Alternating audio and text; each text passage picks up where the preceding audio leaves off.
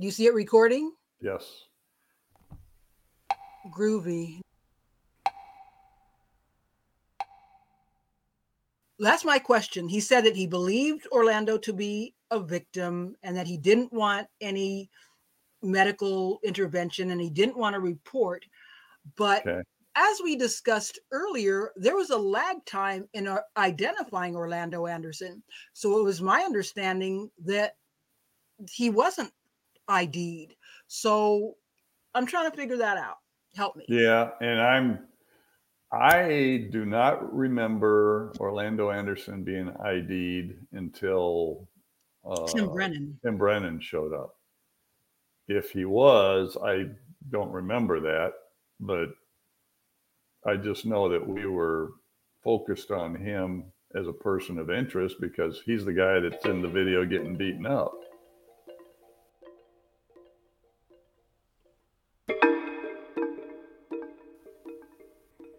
Vilified, deified. It's hard to find anyone apathetic about rapper and actor Tupac Shakur. By the time of his passing, September 13, 1996, he'd sold millions of records. In death, the prolific musical artist would sell millions more.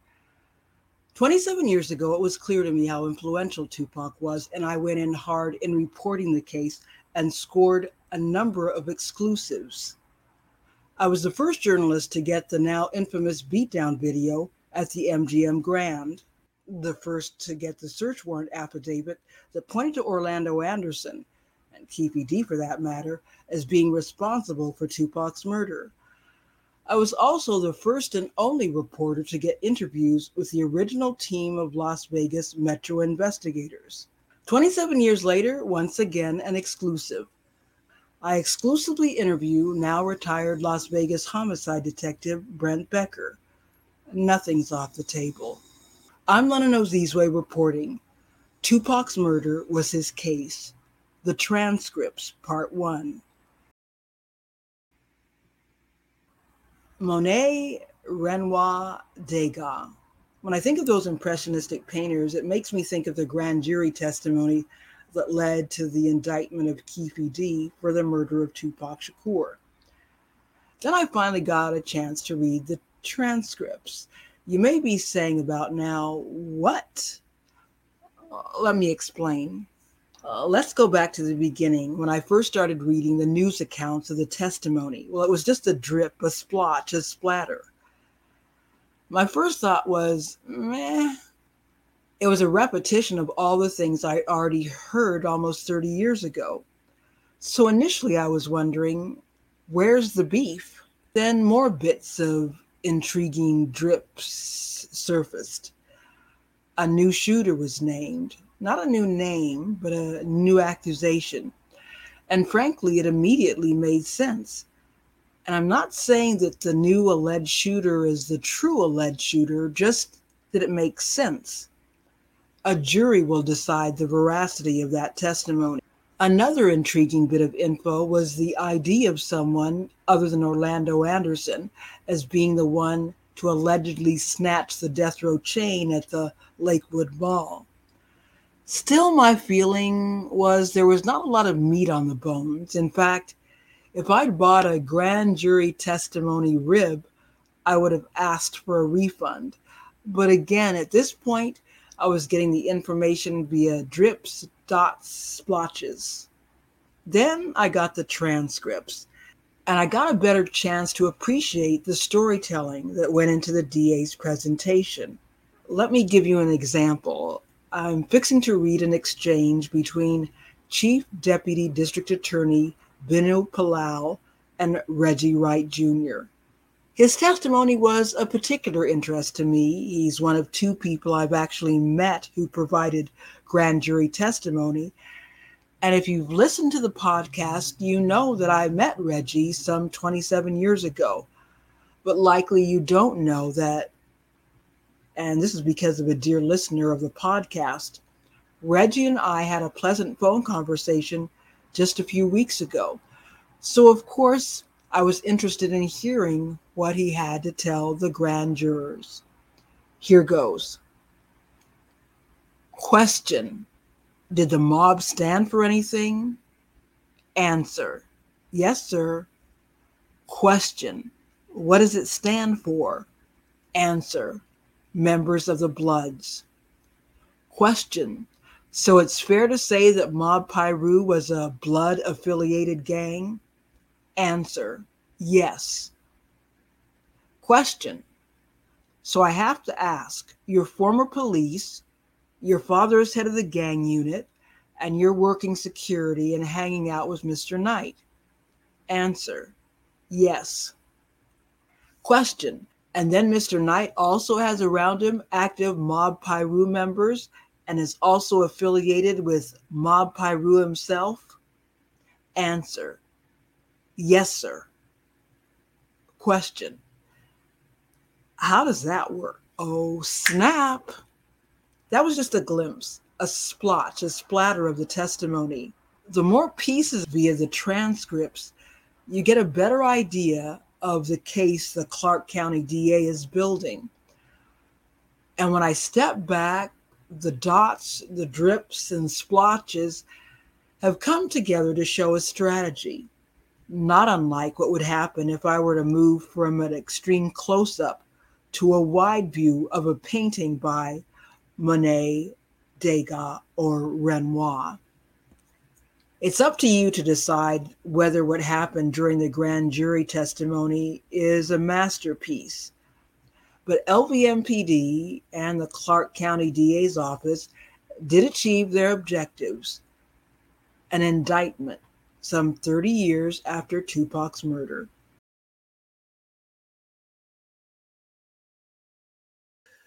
For me, the grand jury testimony is fascinating, in some cases surprising, and some blanks, not all, were filled in. What would you, how would you characterize it? I, from what I've seen of the grand jury, I didn't see any big revelations. There's a couple things that came up that we've known about, but there was no evidence to indicate that. And there are some things that came out that, well, I'm, most of the question marks are things that were read from Davis's book.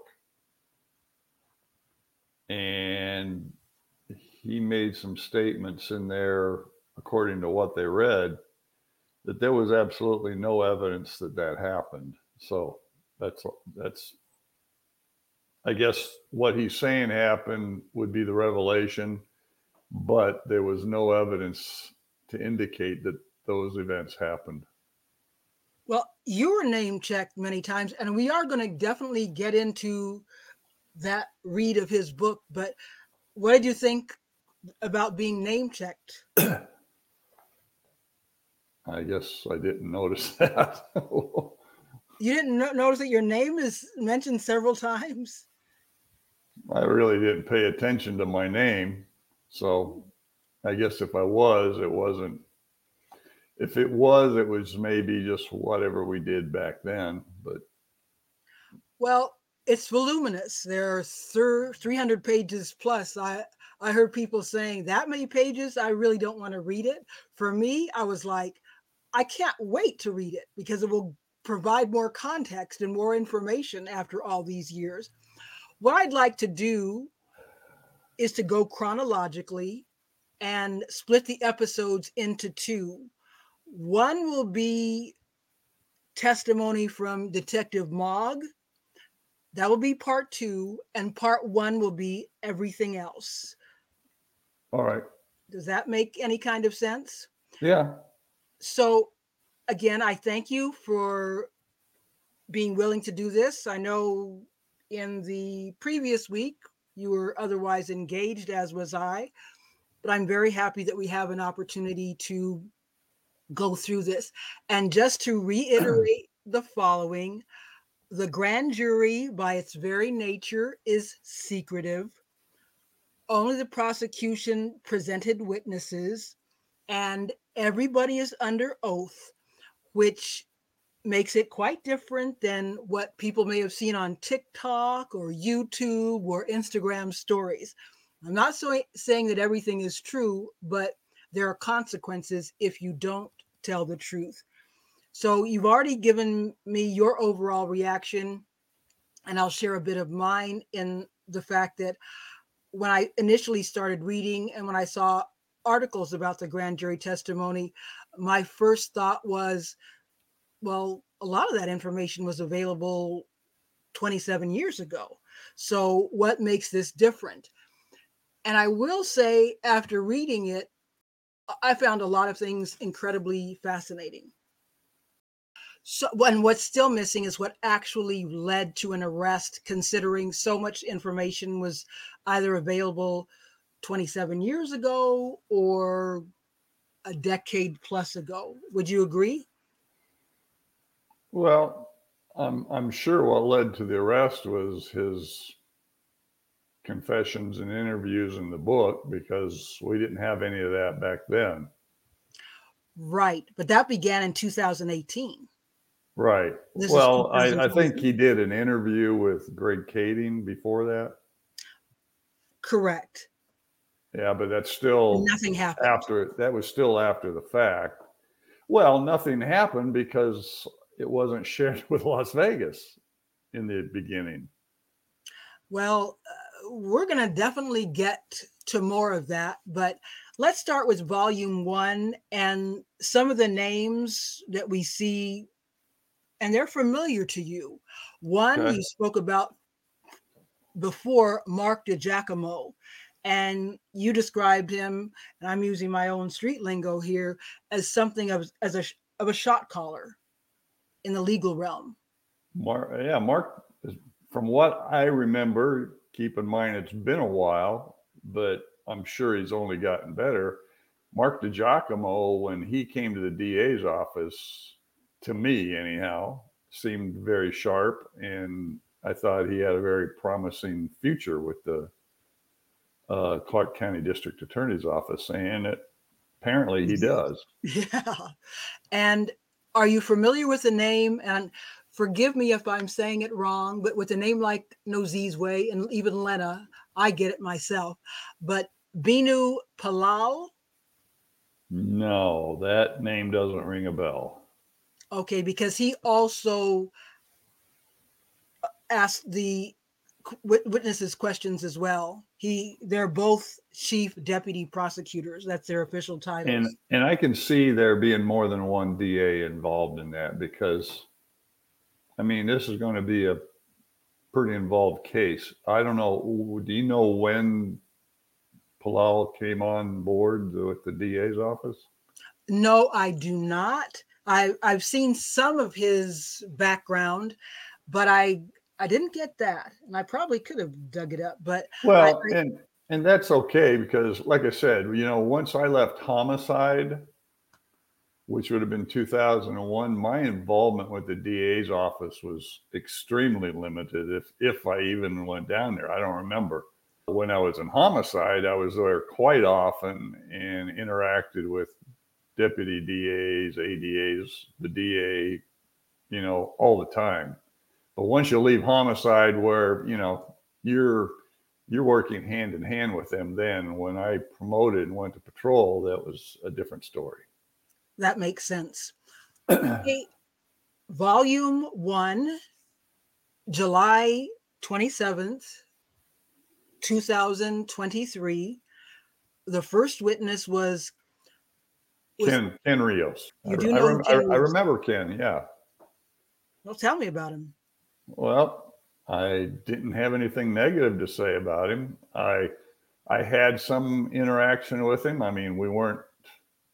I don't remember being on the same squads or anything like that. But as far as I knew, he had his stuff together. In fact, I think he promoted later on. He was there for the fight. Okay. Yeah. And you know, maybe he was in the, the video. I don't remember who all was in that. If I saw the video, I would recognize Ken Rios if I saw him. So he said that after being security for the first fight with Mike Tyson, he went over to the MGM Grand and was there after the fight between Orlando Anderson, Tupac, and Suge. One of the things that really got my attention in the testimony is that he said that the MGM Grand employees had already taken Orlando's ID by the time he got there. Yeah, I I don't I don't remember uh, if there's something that indicates that, you know, and if Ken was there, I would suspect he did a report, but I don't know. Well, I guess everything depends on what went on. That's my time, question. At the time. That's my question. He said that he believed Orlando to be a victim and that he didn't want any medical intervention and he didn't want to report. But okay. as we discussed earlier, there was a lag time in uh, identifying Orlando Anderson. So it was my understanding that he wasn't ID'd. So I'm trying to figure that out. Help me. Yeah, and I'm I do not remember Orlando Anderson being ID'd until uh, Tim Brennan. Tim Brennan showed up. If he was, I don't remember that, but I just know that we were focused on him as a person of interest because he's the guy that's in the video getting beaten up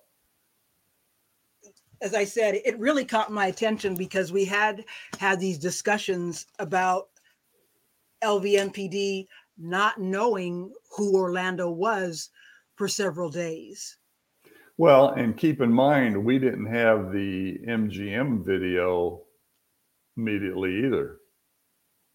I mean, this this happened on a what Friday? I think it was a Friday night.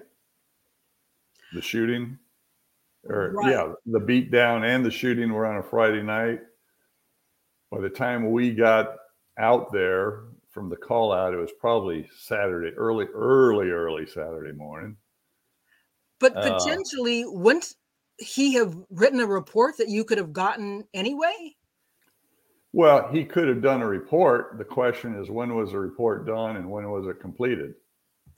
Keep in mind, if he did a report he's working off. I'm guessing he was working off duty because yes. he's, he's, working at the fight. Correct. And typically that's off duty, uh, off duty assignment, working the fights.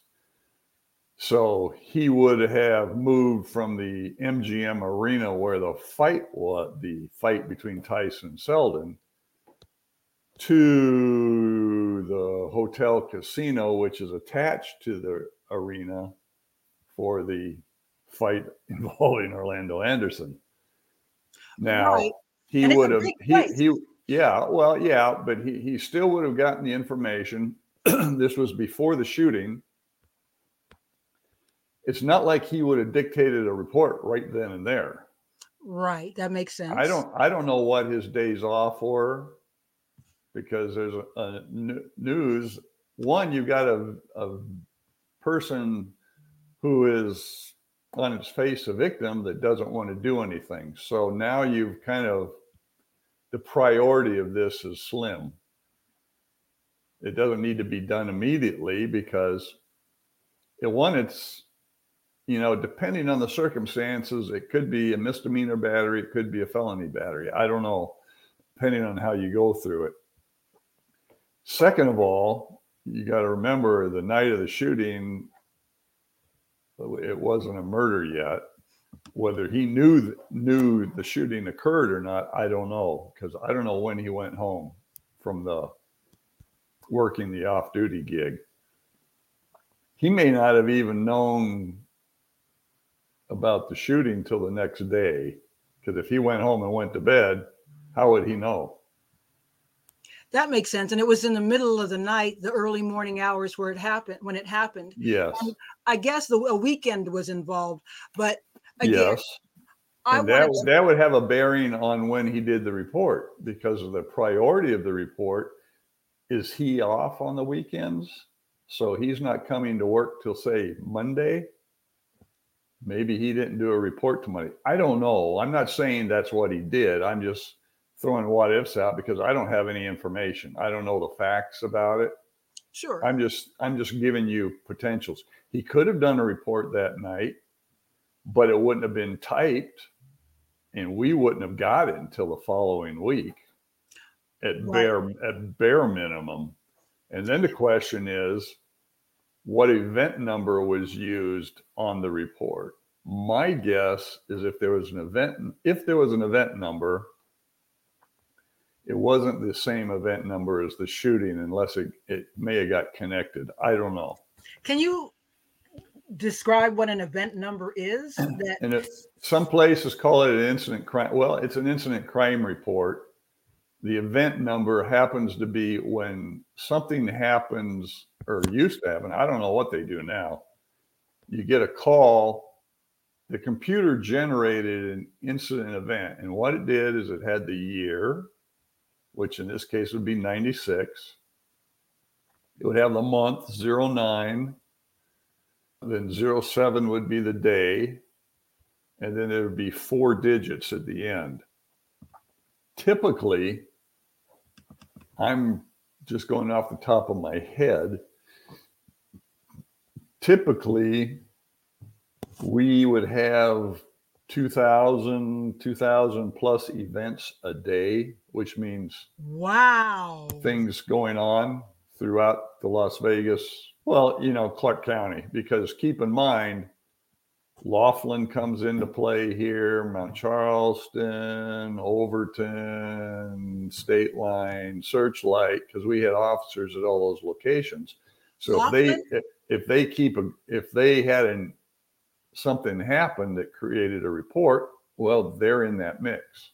Got you. And Laughlin, Nevada, too? Yeah, I, from what I remember, I think there were probably close to 30 plus people assigned to Laughlin because that's in Clark County. Right. No, I did a story there once. So, and met Don Laughlin.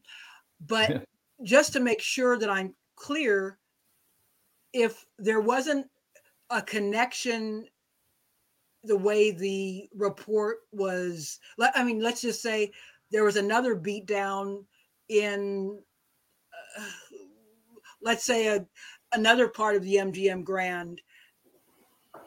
You you need in order to put them together you need a number that says this one's related not just because they're beatdowns but this is related to this shooting. I mean ex- you can explain it better than i can but what we did is say you had an event number or an incident crime report, and we'll use Tupac Shakur shooting as an example. In this case, the beatdown with Orlando Anderson's related. If it is on a different incident crime report or event number, there was a place on the report typically where you could put connecting reports.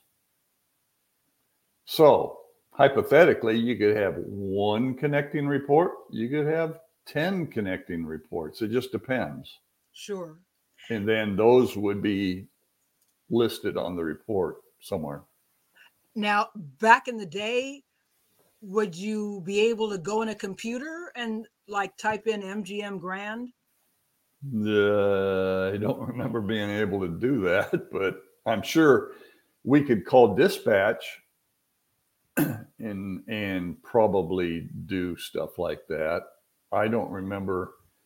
You got to realize back in 96 the computer technology what's been made a big deal on here the surveillance and video right. technology were substantially different. They were far different than they can do today. So, as I said, I just wanted to establish that because I just remembered in our conversations that there was a lag time in IDing Orlando.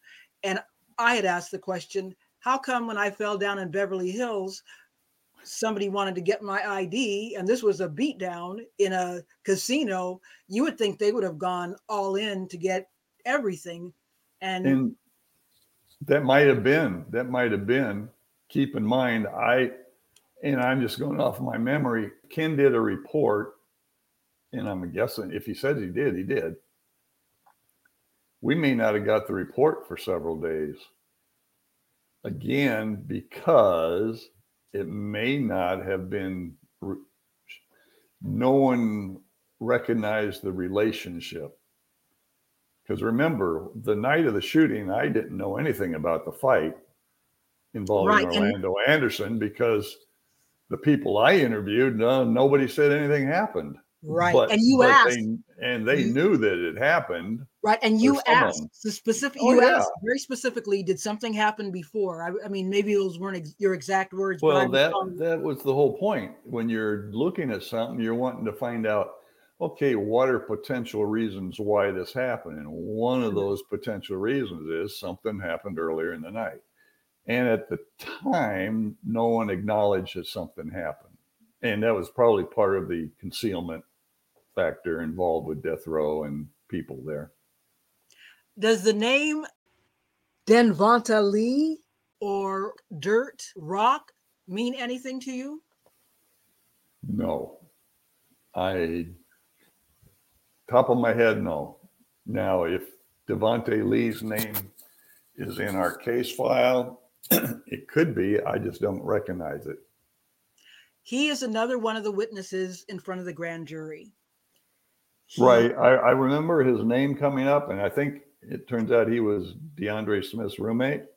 Correct. But you had never, I just want to establish before reading the grand jury transcript, you really don't recall at this point. Again it's almost 30 years later and you didn't take your case files home but you don't recall the name of devonte lee.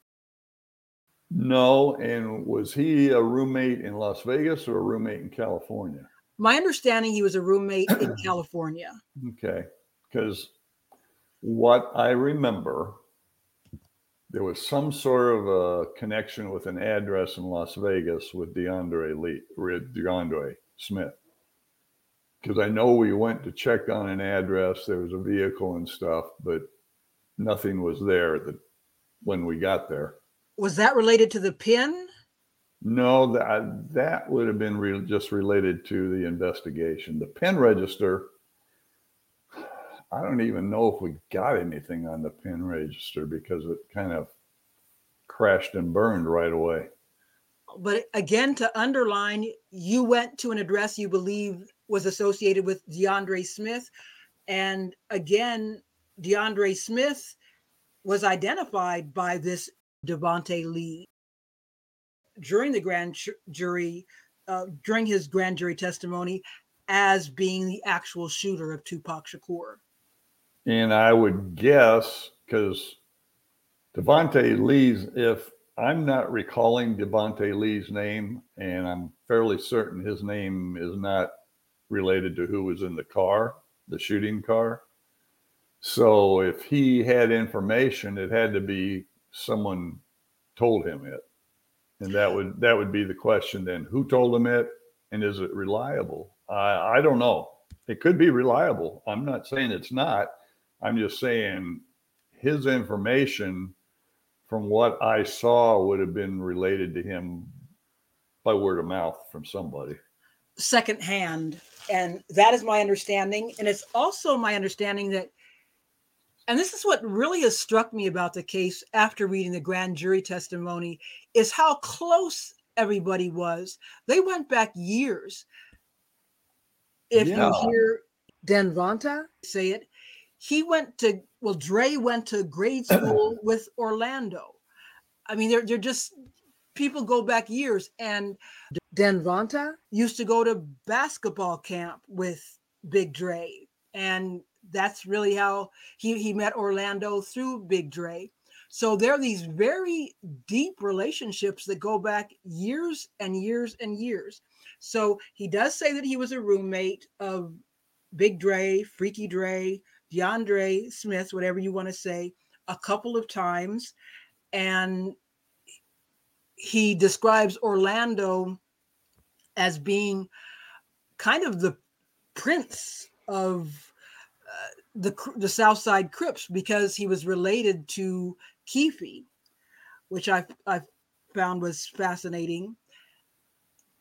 What struck you about Denvonta's testimony?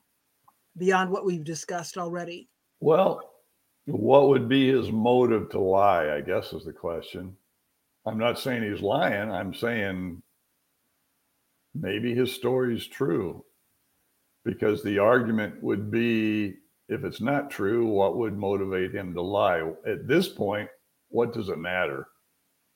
What whether you say DeAndre Smith did it or Orlando Anderson pulled the trigger, they're both dead now. This grand jury, to me, is focused on Davis because he's the only living guy left, as far as I know. And, and the only one who wrote a self-incriminating. Well, and the, and the only one that opened his yap and told everybody in the world things that you know are consistent with what happened. He said a lot of things that were inconsistent with what happened, but you know. Denvonta also talks about the incident at the Lakewood Mall. And actually, I went there and did a stand up at one point. We've talked about it before in the podcast, but do you believe that that's something that actually happened? I, grabbing of the chain. There's nothing to say it didn't happen. If if I remember right, and again, I'm just because we dealt with a couple of LA County sheriff's deputies who were detectives. And I don't remember, was Lakewood Mall in Compton or was it in Sheriff's Department jurisdiction? It was near Compton. Jurisdictionally, I would think, and I'm not, you know, I don't know for sure. I can look it up, but I would think that yeah. they would have had, they wouldn't have had their own police department. It's not yeah, that big of a city. Okay, so Lakewood is actually a community. Uh, yes, it's a okay. city. I would guess then it's probably sheriff's department because I think wasn't there a Lynwood station for the yes. sheriff's department nearby?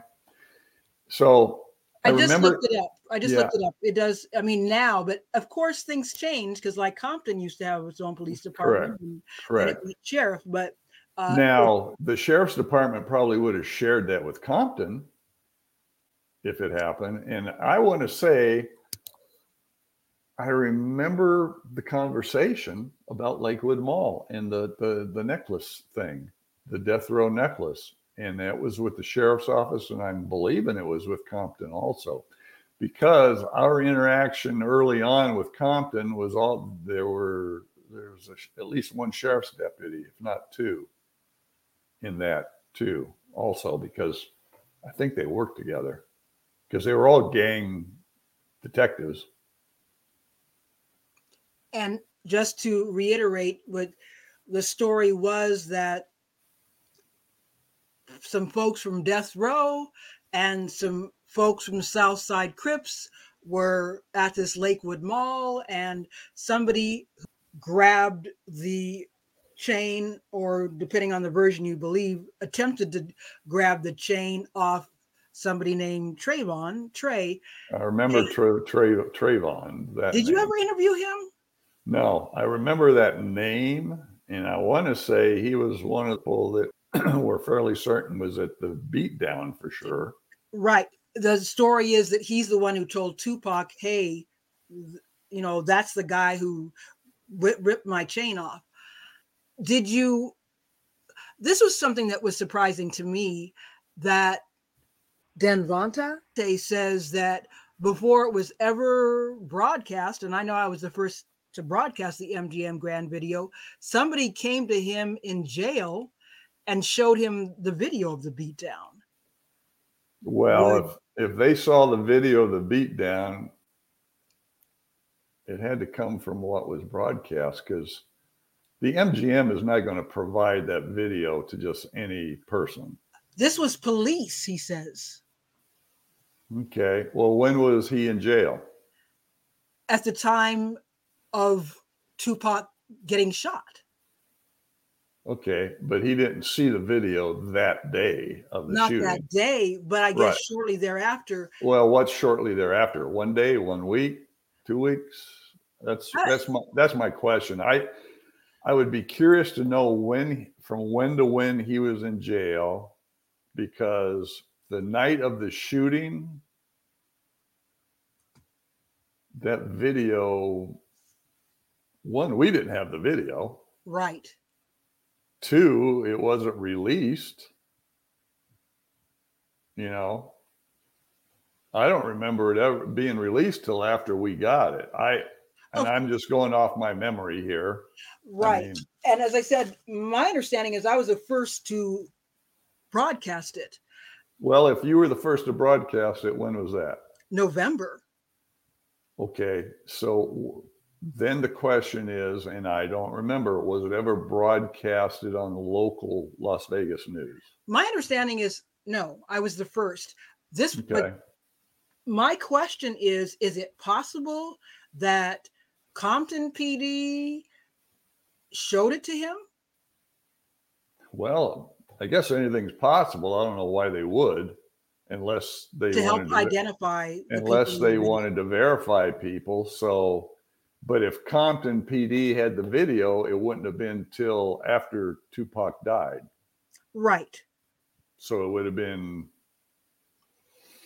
a over over a week before over a week after the shooting okay but you never i mean they would have had access to that video correct i believe so because like before i said I when, when when tim brennan and i think it's ladd robert ladd was his partner right. when i think they came over together uh, maybe brennan only came alone i don't remember i remember there was Brennan for sure. I think there was a sheriff's deputy. And then I don't want to say a name because I want to butcher it. Uh, and we, sh- I seem to remember showing the video because we wanted to ID people. Right. I mean, that makes perfect sense. But this was just the first time I'd ever heard of anybody outside of LVMPD showing the video. And again, I showed it some weeks later, but was the first. So I just was curious about that. Yeah. He also mentions, and this isn't an essential fact, but it was surprising to me that after the beatdown, the Footlocker was really messed up to the point that they had to they had a lot to do to restore it to its uh, normal um, state. That, it, that there was really a throwdown. Because you, oh, you're talking about the Footlocker at the mall, right? okay, I'm mall. sitting there going Footlocker. What Footlocker? Okay, I get, I, I get. I, now I understand what you're saying. Had you ever heard any of that, or that wasn't of essential importance? I don't think it was essential as far as fight's a fight's a fight if it's a knockdown drag, drag out, it's a knockdown drag out. You know, the, the essential stuff is who got hurt or killed or whatever. Sure. And depending on what you believe, the necklace fell off, it was snatched, it was I had I had seemed to remember someone saying it had gotten snatched or ripped off someone's neck, but it could have fallen off. Well, the person who said that it fell off is sort of death row affiliated and it could be true but it also could be like they didn't get us you know they didn't snatch it it just fell so there's there's there's motivation on both sides to make it out in their favor exactly Denvonta they also really set up what kind of person Keffe was in terms of being a major shot caller and being a friend of somebody known as Zip, who was affiliated with right. Puff, Puff Daddy, P. Diddy. Do you recall the first time you ever heard the name Zip? No, I, I remember hearing the name, but I just don't, I, I can't tell you what day that was. But I, I mean, roughly, was it early in the investigation? I just don't remember. It was in what what's early the week because to me early on is within the first couple of weeks? Uh, I was thinking I, more in the first couple of ye- the first year or so, but I, oh, I, get, I oh, well, I would think in the first year, yeah, easily, but. Uh and what did you think of Zip? Well, again, that was another story that was coming out, and there was no way to confirm it because, again, we had all kinds of stories to the best of your recollection, what was the story about Zip? I thought he was had ties to the East Coast somewhere, from what right. I remember. From what I remember, allegedly P Diddy, and he was supposed to be a bigger drug lord than Keffe. Well, yeah, and how? I guess my question is, well, what's what's a big drug lord? From what I'm seeing at Davis, if he's a big drug lord, he wasn't a very big drug lord because uh, he wasn't living high on the hog, was he? Well, that's some 30 years later. Yeah. Well, what was he living back then? How was he living? Was he living in Compton in his old house? A tough crowd. you know, I don't, I don't know. Well, he when, talks when I when I think of a major drug dealer, and and granted, TV and movies have done it, but look at Scarface and Tony Montana. You know, Pablo Escobar. And if you're talking a major drug dealer on the street, okay, that's a little different story because a major drug dealer, major player on the street, isn't necessarily living high on the hog. He's he's he's enjoying his life as he knows it, but it's not as grand as some other people. Like more like Walter White or Heisenberg. Yeah. Breaking Bad.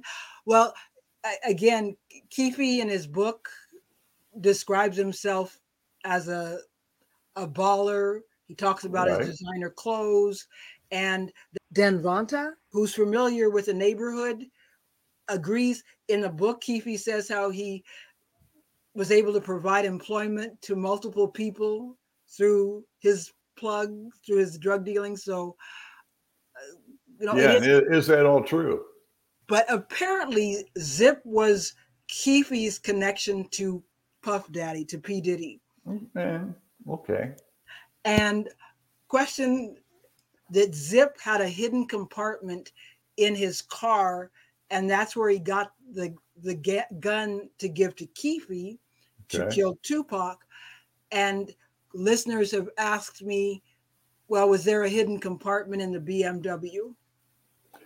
All I can tell you from what the CSI, because CSI went through the car, and that would probably be more of a question for those folks. Right. As far as, because you got to remember the night of the shooting, I'm not crawling through the car. I'm I'm seeing it from the outside because CSI's got to do their thing. And the one thing we did not do is we didn't want to contaminate things by you know me climbing in the seat or putting my hands all over everything because they've got things to do and they have to tow the car back to the lab to process it and all from what i remember csi didn't find any hidden compartments okay and we're going to get to csi's okay. testimony at the grand jury, but going chronologically, the next person who was a witness, unless there's anything else you'd like to say about Denvonta, say Lee in, in his no, testimony. Because he was, well, I'll just say a couple of things actually. He was surprising and a new name for me. Sure. And apparently a new name for you as well. Yeah. And what, what, what is it? Well, again, you know, I have no idea what Las Vegas has done since 2001. Maybe his name came up and they they searched him out. So the question is, did they search him out or did he voluntarily come forward? Well, apparently he's been a long time I guess some people would say snitch or oh. others would say informant that this so wasn't he, his so he first could have been a, so he could have been one of the CRIs on the exactly affidavit. Okay, all it, right. It wasn't his first rodeo. Apparently, all right. Obviously, DeAndre Smith didn't know he was a snitch. I guess not. And Keffe, he he's the one who helped bring down Keffe. Well, you know what what's his relationship with Keffe? Because are they from the same set? Yes, that, that I was. I maybe I should have done a more expansive Well, way of introducing him. He he grew up. He knew Orlando, and in fact, Right. the So well, then he is he is the same bunch then. Okay. Right. He was a Southside Crip since the 90s. but he, when he, he was shown the photo of Keffe during the grand jury testimony, okay, when he saw the photo of Orlando Anderson, he was like starting to break up. So they had a long time relationship going back. Sure. That's what I was saying about how so many people, like even Suge and Keffe, they go back to childhood. Well, they're all from the same neighborhood, so Which is a small- They they would know each other. Right, but it's just really remarkable that they're all tied up in this event one way or another. Yeah. Okay, uh, on to Okay. a very familiar name to you, Kevin Manning. Right. Kevin was my second sergeant, my last second and last sergeant in homicide. He was all he happened to also be my first field training officer. And, and indeed, I met him when I met you all, hmm and he was very accommodating and helpful. And he was very much the spokesperson for the case in L- LVMPD. Well, you got to remember back then, typically the sergeant did all the press releases for a case. The detectives didn't. Right, but he was. I think. Or, or are you talking about for the grand jury? Oh no, I, I'm talking. I'm going back to 1996 when the case happened. He was pretty much the face of LVMPD on the case. Sure. That Sure. a fair assessment? Yeah, because he was our sergeant. It's it's he's the guy that's he's in charge of our squad, which at that time I think had two teams, and we were me and Mike Franks were one team, and I don't remember. I remember one name from the other team. I'm not sure who was the second person on the team, but you know, I don't think we had three teams then. And uh, so, yeah, he's the guy that would, if there was any press questions, media questions, anything like that, he's the guy they're going to go to, him or the lieutenant. And it initially, he'd be the one they should because Lieutenant Spinoza was a lieutenant, but he wasn't there because he was out of town. During his testimony, he talks about getting the call that night, and Okay. you go into that as well during the podcast. From my reading of his testimony, he was pretty much brought in to give a little bit of background about what happened that night, how you all were rolled out, and how, as you said in a previous podcast, it was uh-huh. unusual to get the call because it was not a homicide, and you were you all are homicide detectives. Correct. Also, it seemed that he was there to establish to the grand jury that Tupac was dead.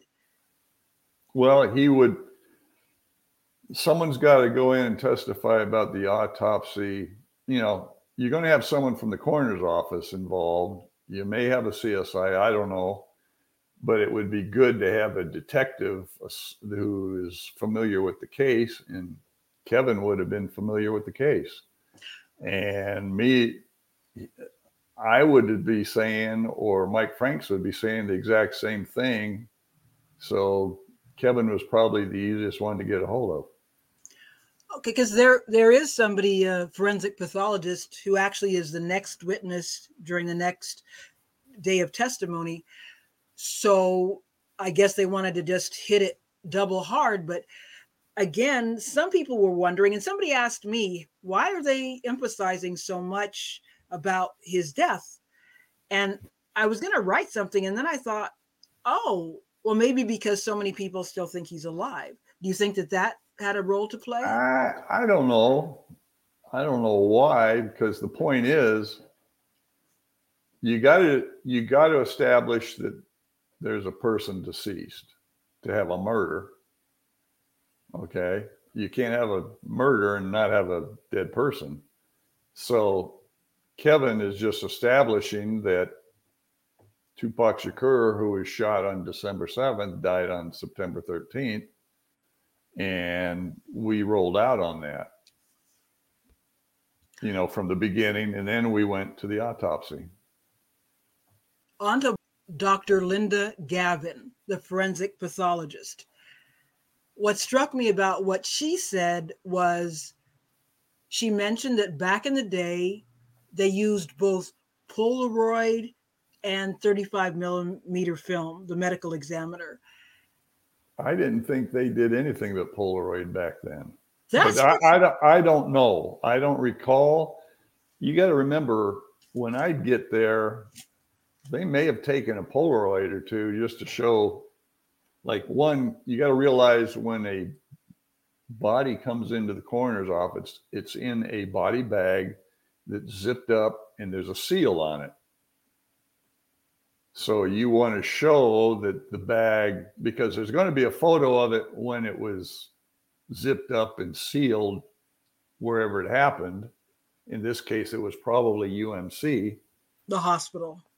So someone would have taken a picture to show that.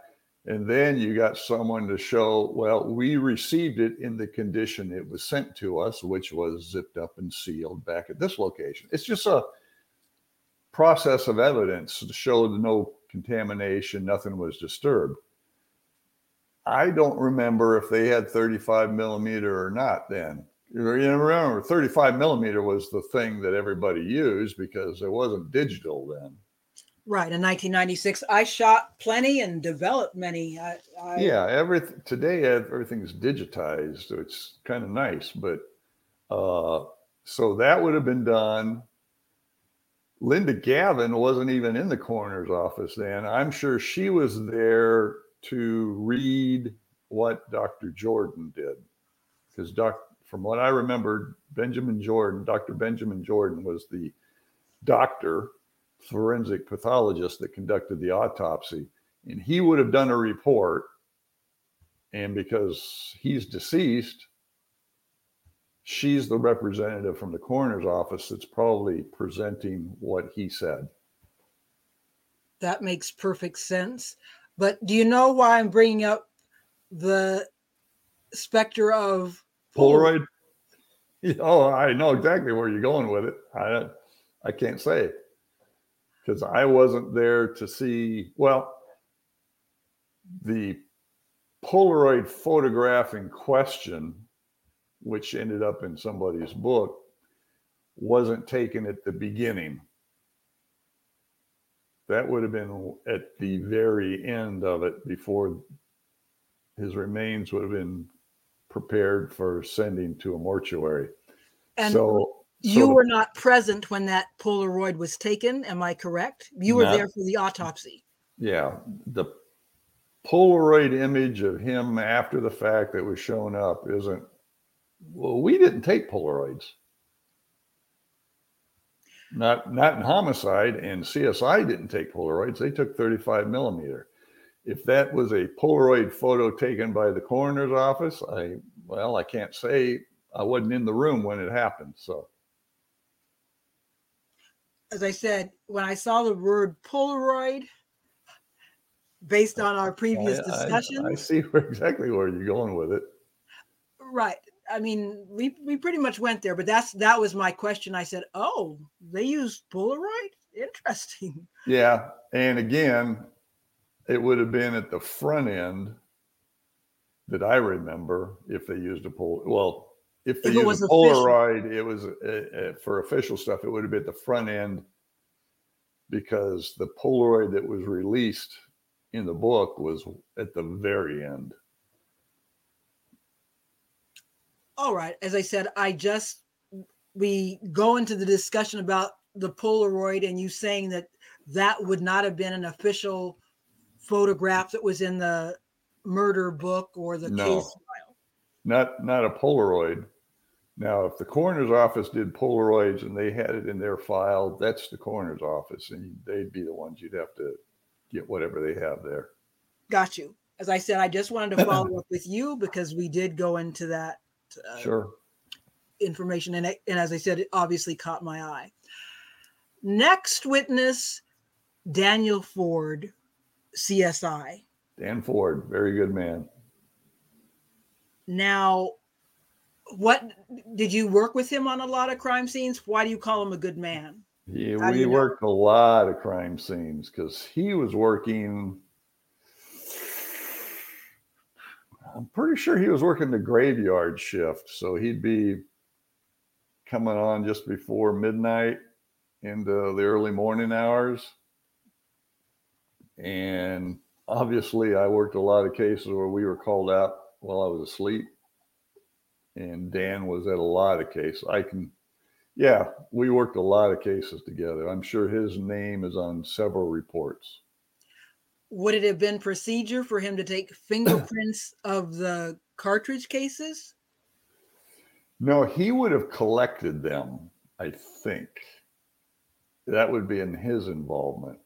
Now, for the dusting of prints, I don't remember if that was part of their job or latent prints did that. Maybe latent prints just examined the, the actual latents. Maybe Dan did try to dust them. It's my because they have they have all the equipment. They're trained in all of that stuff because yeah, it maybe he did because you know if we called someone out to, we're talking like, well, even in homicide, but other scenes where you want finger, say there were fingerprints visible, CSI'd be the ones to dust them and lift them. So yeah, maybe he did do that. And I understand he also collected clothing. Yeah, he would have collected us in particular clothing any of our victims were wearing. Or if you had a potential a person of interest or someone who maybe they had a shirt with blood on it and you need that shirt so they can compare the blood to say the victim or whatever he would be the one to do that at the scene too if there was such a thing my understanding is he got the shirt from the nurse at the hospital okay for from tupac Right. Okay. Would you have been able to tell then? And probably more likely now it would be more exacting. But would you have been able to tell if Tupac had fired a gun? They could have done something to his hands. Right. Okay.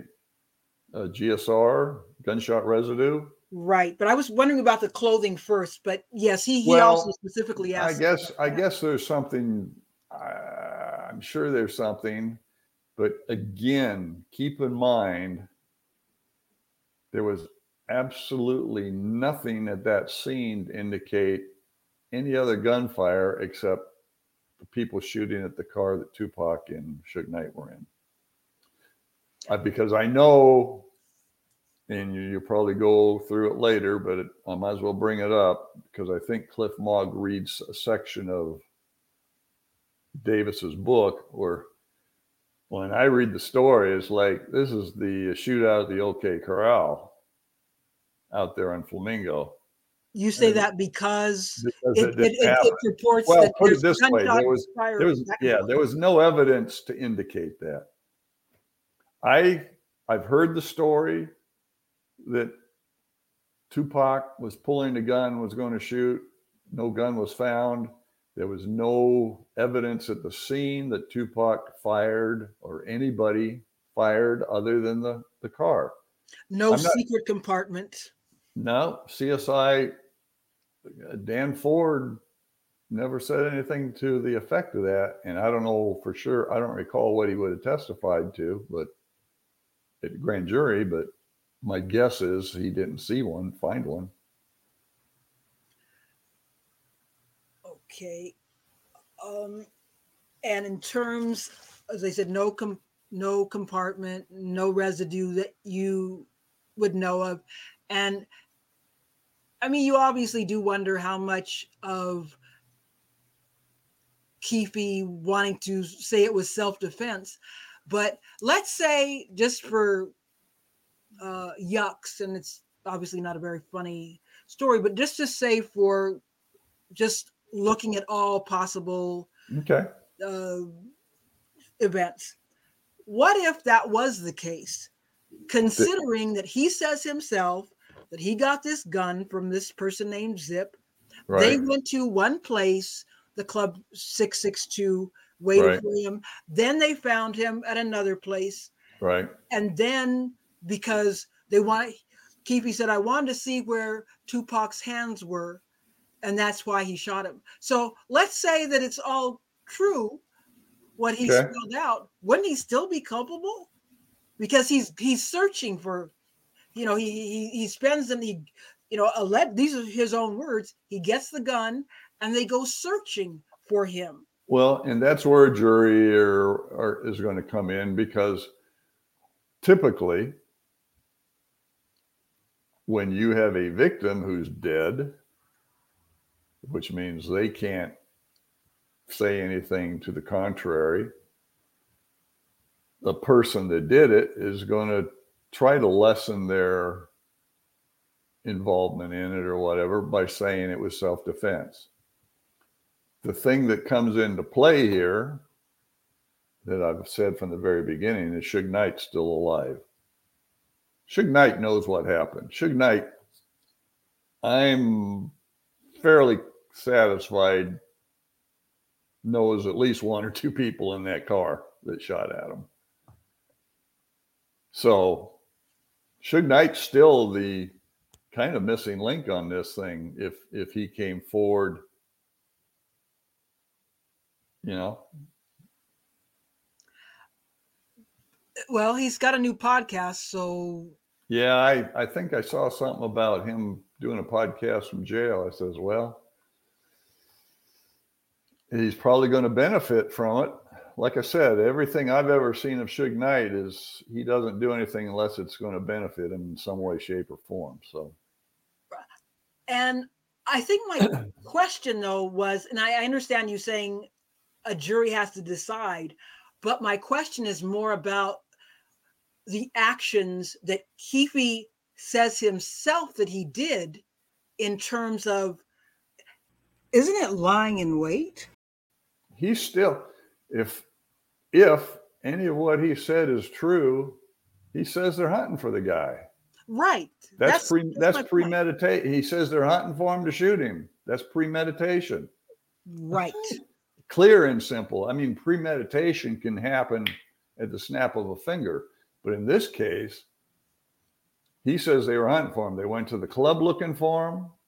They drove around looking for him. And if I remember right on what Cliff Mogg read, didn't he say something about they realized Tupac was there because the girls were hooting Right. and hollering at him? Correct. That it kind of drew their attention to him because they couldn't see that well. So, I mean, he's putting it all out there. Is it true? I don't know. I, this is what he says in his book. Right. And and that's what I'm saying. If you're to believe every word of his book, then isn't he still culpable, even though he says that Tupac was was aiming, but they had just spent, you know, so much time searching for him, hunting him down. Well, he was hunting him down. Now, if if this is the shootout at the OK Corral, so to speak, well, you know, that's that's very subjective on depending on which side you are on and what you're looking at.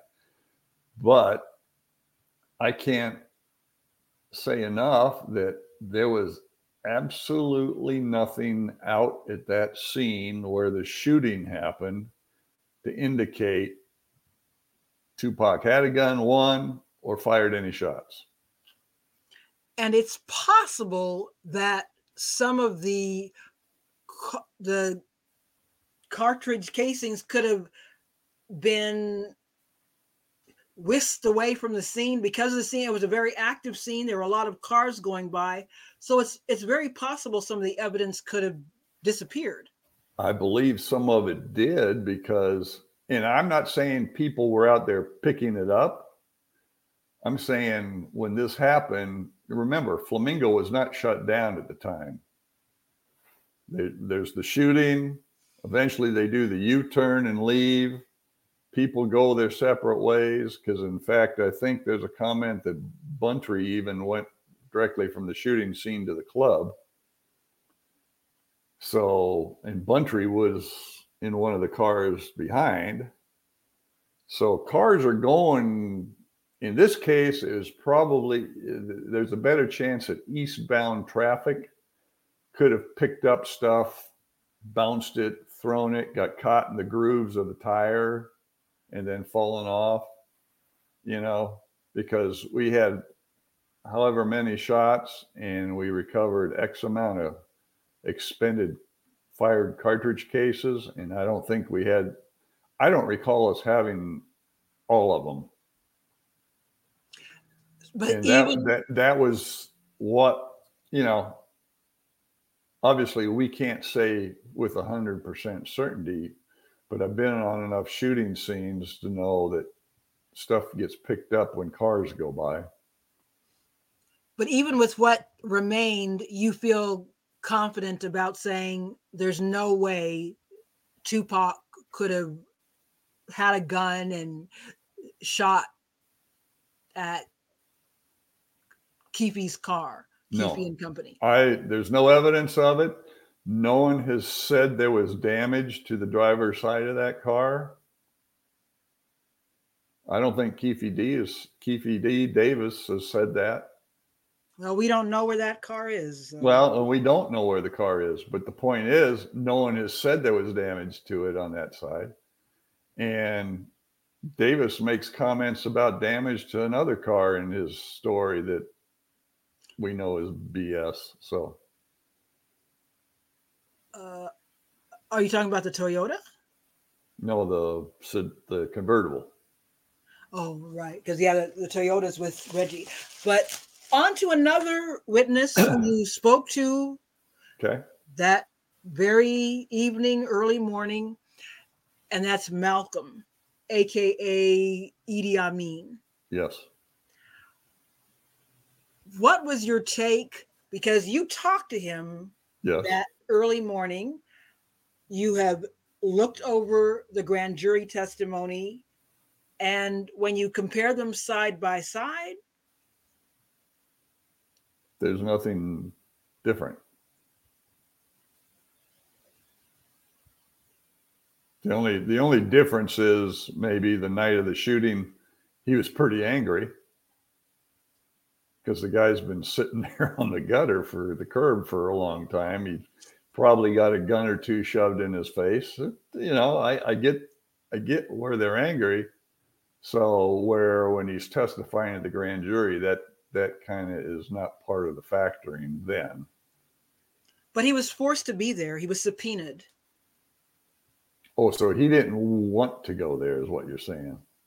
Well, my understanding is they say that he was subpoenaed in order to testify hmm. in front of the grand jury. Well, typically you're subpoenaed.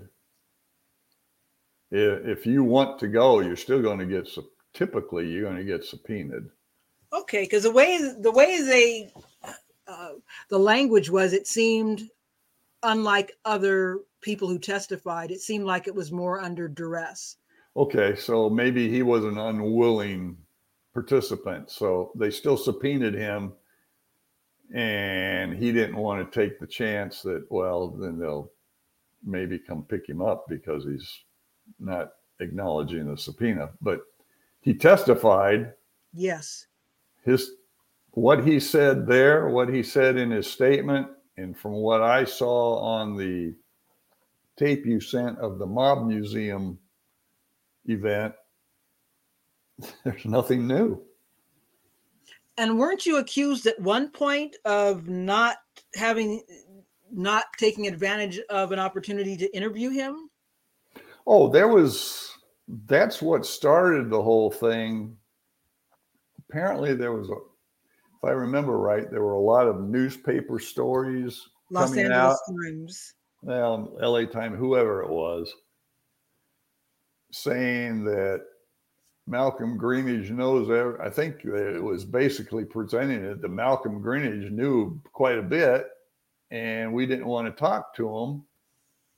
And we had his statement. We finally were able to track him down, and then the when the day came, he didn't say anything. So, and if memory serves, there was some bit of anger that you didn't you really could have gotten a lot of information out of him, but you made him mad? On in Compton? Yes. No, no. I don't think I made him mad before he told me he didn't know anything. It was when he said he didn't know anything I got mad. I said, We just traveled all the way to Compton to get this big breaking news, and you're telling me that there's nothing new. That's when I got mad. I didn't walk in there mad. It was it was after that. Got you. I, I misspoke because that's well, no, that, that's fine. I was still mad. Yeah, I'll, I'll freely admit that. I was pretty hot. I don't think Mike was too happy either because we just came all the way to Compton. And yeah. this guy's supposed to be probably telling us the shooter or identifying people in the car, and he couldn't do anything. But I will say, and this is just Brent Becker's view, that Malcolm Greenidge was probably pushed or directed by someone from death row to kind of make or maybe the, the the lead up to this was presented by death row and that malcolm was going to be the follow through and i just think i think malcolm was a puppet in the whole thing myself. Who do you think was the puppeteer somebody from death row, be it either Reggie Wright Jr. or Suge Knight. Well, we're going to get to Reggie soon because he also testified in. oh, and I don't doubt that. I don't doubt that. and that's Junior. But I wanted to get something really clear in that during his testimony, Malcolm said that when he came over to him, you know, they were in another car behind him. When he came over, Tupac told him to get down or he was going to be shot. That was not at the shooting scene. I read that part. That happened where the car ended up. Right. Yes, that was where the car came to a stop. Right, because they because they I mean from everything I've heard, and correct me if I'm wrong, after the shooting, Suge makes a Yui quickly. So there wasn't maybe even that much time for Malcolm to talk to him. Well, so, some, someone ran up to the car, so there was enough time to do that. I don't think Malcolm did.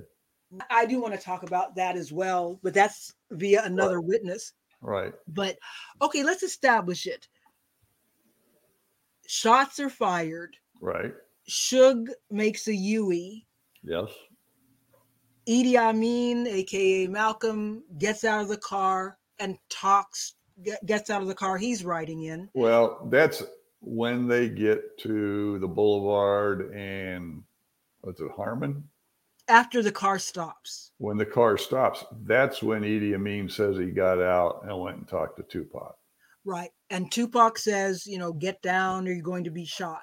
Be, and he's talking about the police. Right. And he's not you know, talking about whoever shot Tupac. I think he was concerned because I'm guessing there were probably a lot of cops with guns out there. They don't know what's going on at the time, and right, and and he says moments later there was a gun in his face, so okay. that's true. I am just still really not quite understanding the sequence of events in that. Okay. If you listen to the paramedics who were there and they were interviewed by a local TV station. Right. The paramedics say they pulled him out of now, the car. Well, they just say I looked at it again. They just say pulled him out, and you hear about Suge saying, "Help my buddy, help my buddy." I also have heard somebody that you know of, we've discussed before, Chris Carroll saying that he pulled him out of the car. So I'm just trying to understand the scene the best that you know it. Tupac was talking inside the car and mm. advising Malcolm outside to lay on the ground. They both were. It well, just keep just, in mind, Malcolm didn't say that that night. Malcolm never said any of that that part. Now, I'm only going by what typically happens. If you've got a shooting victim in a car and you don't know his condition and he's able to, you would leave him until paramedics get there because just hypothetically, you have a severed back or something, you don't want to be moving a body because you don't know, you know, you moving a body from a car to the pavement could cause more damage than help. Paramedics have more, obviously, a lot more medical knowledge.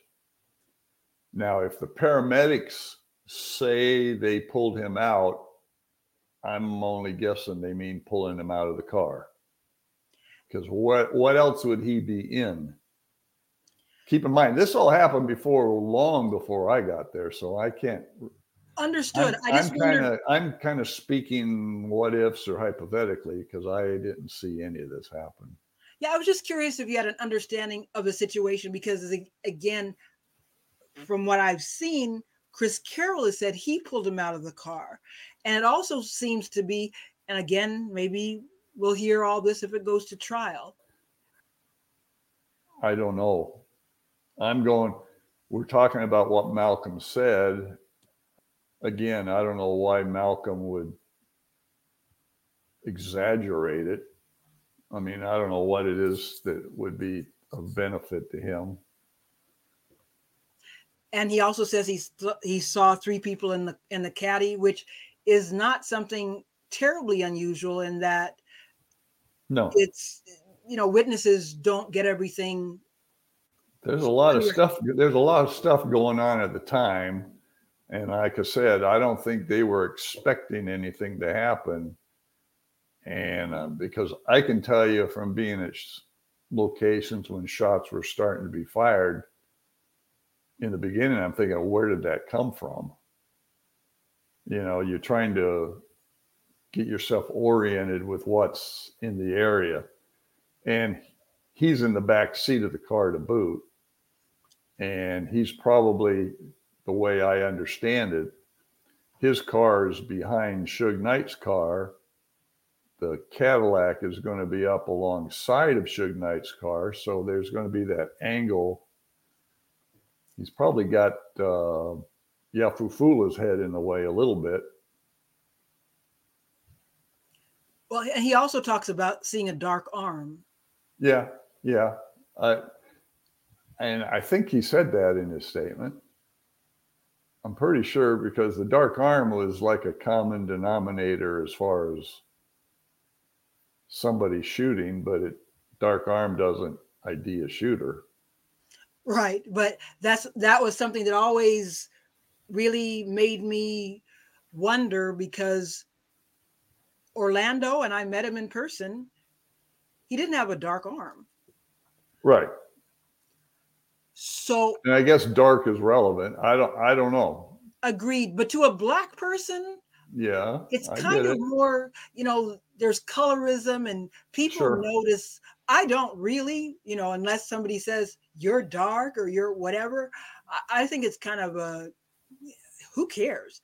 But there is more of a consciousness of shade. Sure. And sure. and as you said, even Yafeu Fula, who was I would consider on the lighter end of the spectrum. Yes, I do too. I would, if he said dark arm or something, I would say okay, rather than just somebody, you know, some random person who is not of color, who's not black. Right. Right. So that I get. One other thing before we leave, Malcolm, another question that was asked of him, and it was framed as a silly question. Since you know the day of the shooting or since that happened have you ever heard from tupac? Now that cannot be a normal question. Well and again they might they might be addressing all the rumors because you know from the very beginning when once he is it becomes known that he died a lot of people didn't believe it and probably don't believe it to this day. And well, now Mal- Malcolm Greenidge, who knows Tupac Shakur, who is friends with Tupac Shakur, long time. you know, what does Malcolm Greenidge have to gain by saying he's still alive when he, he knows he's deceased? He knew Tupac. I just thought it was a curious question to ask. Well, yeah, and again, you'd have to ask the DA why they asked it. I I might get it a little bit because, you know, you've still got that question coming up. So you're just establishing that yes, in fact, the man is deceased, and that's it. That don't believe my, don't don't believe us. Believe the people that know him. That was my take as well. So we get next to William, and I may not, or Bill, to his friends perhaps, Heidmeyer. He was a security officer at Maxim. Okay, I, I don't remember the name. I remember that there was a security guard, and if that's who they say it was, uh, I have no reason to doubt that. And he was up up in the parking structure with some LVMPD folks and heard uh, uh, some, for something unrelated and heard shots and looked down. Yeah, I don't remember what floor they were on. I'm trying to recall that garage because you got to realize on the north side of Flamingo at the strip, I think that was Barbary Coast. Then you went down a ways to the east, and I think the Maxim was there. And then the Maxim to the east of the actual structure, the casino and stuff, they had a parking garage, and it was multi level. I just don't remember how many floors. And I can't, I don't recall right off the top of my head what floor they were on. I just remember there were other floors and a couple of cars got hit by projectiles. Pardon? I thought a car or two had gotten hit. Something got hit by gunfire. Well, you, you don't remember talking to him. What was really well? I remember talking to a security guard. I just don't remember the name. Do you do you remember your conversation? I guess is what I should have said. I, I remember talking to because I remember there were officers up there, and it was something we had to look at. And I think Dan Ford went up and recovered. I think he went up and recovered something. Well, I'm sure it was connected to the shooting. I don't think it was a separate incident that happened. I think it was just, you got to realize all this is going on. There's bullets flying from this car, and not everything's in the doors. And they would go up Wow, uh, up into a parking structure. Well, keep in mind something hit the windshield too of the BMW.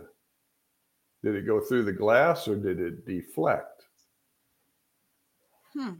Because you would think if if it's and again, you're the expert here, but you're in yeah. a car and that's that's you know only so high if if it's going through the door it's one thing. If it's going through a window well what's on the other side? Another window. And if nothing's stopping it it's going to just continue on its merry way unless this is just something that disintegrates as soon as it hits the first window which i don't re- i just don't remember. But and this wasn't asked during the grand jury testimony. I'm just really curious as much as you can recall if what was recovered in the parking structure well they wouldn't have been cartridge cases. They'd have been projectiles bullets. the bullet. Remember the cartridge cases were on the street. Right. You have a cartridge case with a projectile or bullet in it and then this powder. wild bullet. This would have been the bullet that was fired from the cartridge case because he talks about the the CSI talks about in essence fingerprinting what they they got. Okay. So they, they would right. have been able to check it against the projectiles. Well, and that's why I'm saying I wouldn't be surprised if Dan did dust them. The thing is, just because you got an object doesn't mean there's a fingerprint on there. Oh, uh, understood. But I, I just wondered if yeah Just what your recollection was of the fingerprints and what your recollection. I don't was- remember any fingerprints being recovered from the projectile from anything being fired from a gun. I don't recall that. Okay, and what the connection would have been between the projectiles in the parking structure and what they. well, now that would have been the firearms examiner because they can tell. First of all, when you have a a cartridge case, it's got a manufacturer's name on the bottom end, be it Winchester, Remington, whatever it is. It has a certain stamp. There's a primer in there. When it's fired, you have an indentation. They're able, and then when it's extracted, you've got an extraction mark on the side of the cartridge case the, that's fired. Firearms examiners can tell you a lot of times they can give you some pretty good information. And I think in this case, they did say it was a Glock The what the what was found on the um, street. in the We're, talk- we're, we're talking about the cartridge cases right now. right. not the projectiles. I'm talking about the cartridge cases. They they identified them and they thought it was a Glock 40. Plus, you know that the ammunition's 40 because it's stamped. Now the projectiles, the bullets that were fired from there, firearms examiners again can determine certain things because they have ways of weighing the object the jacketing, the lead, and all that stuff. And that would be the firearms examiner that determines all that. Do you remember what they determined? I don't remember. So it Uh, wasn't. it would. It, there would be. There are going to be reports from everybody because anything. Dan Ford would have done a report. If there were fingerprints, there would have been a latent examiner's fingerprint examiner's report as to whether there was enough to determine anything. And then, as far as the firearm stuff, the firearms examiner would have done a report. But you figure that if they had found fingerprints, you would have known because you would have followed Yeah, up on it. There were no fingerprints because we'd have run them. Sure. We'd have gone through AFIS or whatever they got now. I don't know. And considering everybody that was in that white car is going to have a criminal record, their fingerprints Right. are going to be on file. So that would have been sweet. Oh, yeah. If we'd had a fingerprint and someone say, that's Orlando Anderson, or that's Dwayne Davis, or that's DeAndre Wright, or Terrence Brown, he says, sweet. Now we've got something to really play with. The we kind of went on on a track I wasn't even expecting to go on, but I was curious. My biggest question about his testimony is who in the heck is the man with the bright white shirt with a gun who was walking around that night? Bright white shirt. Who's saying this? the security officer at Maxim that when he looked down after the shooting, he saw a man with a bright white shirt with a gun. Oh, down at by the car. Yes. I'm guessing that's someone from the entourage.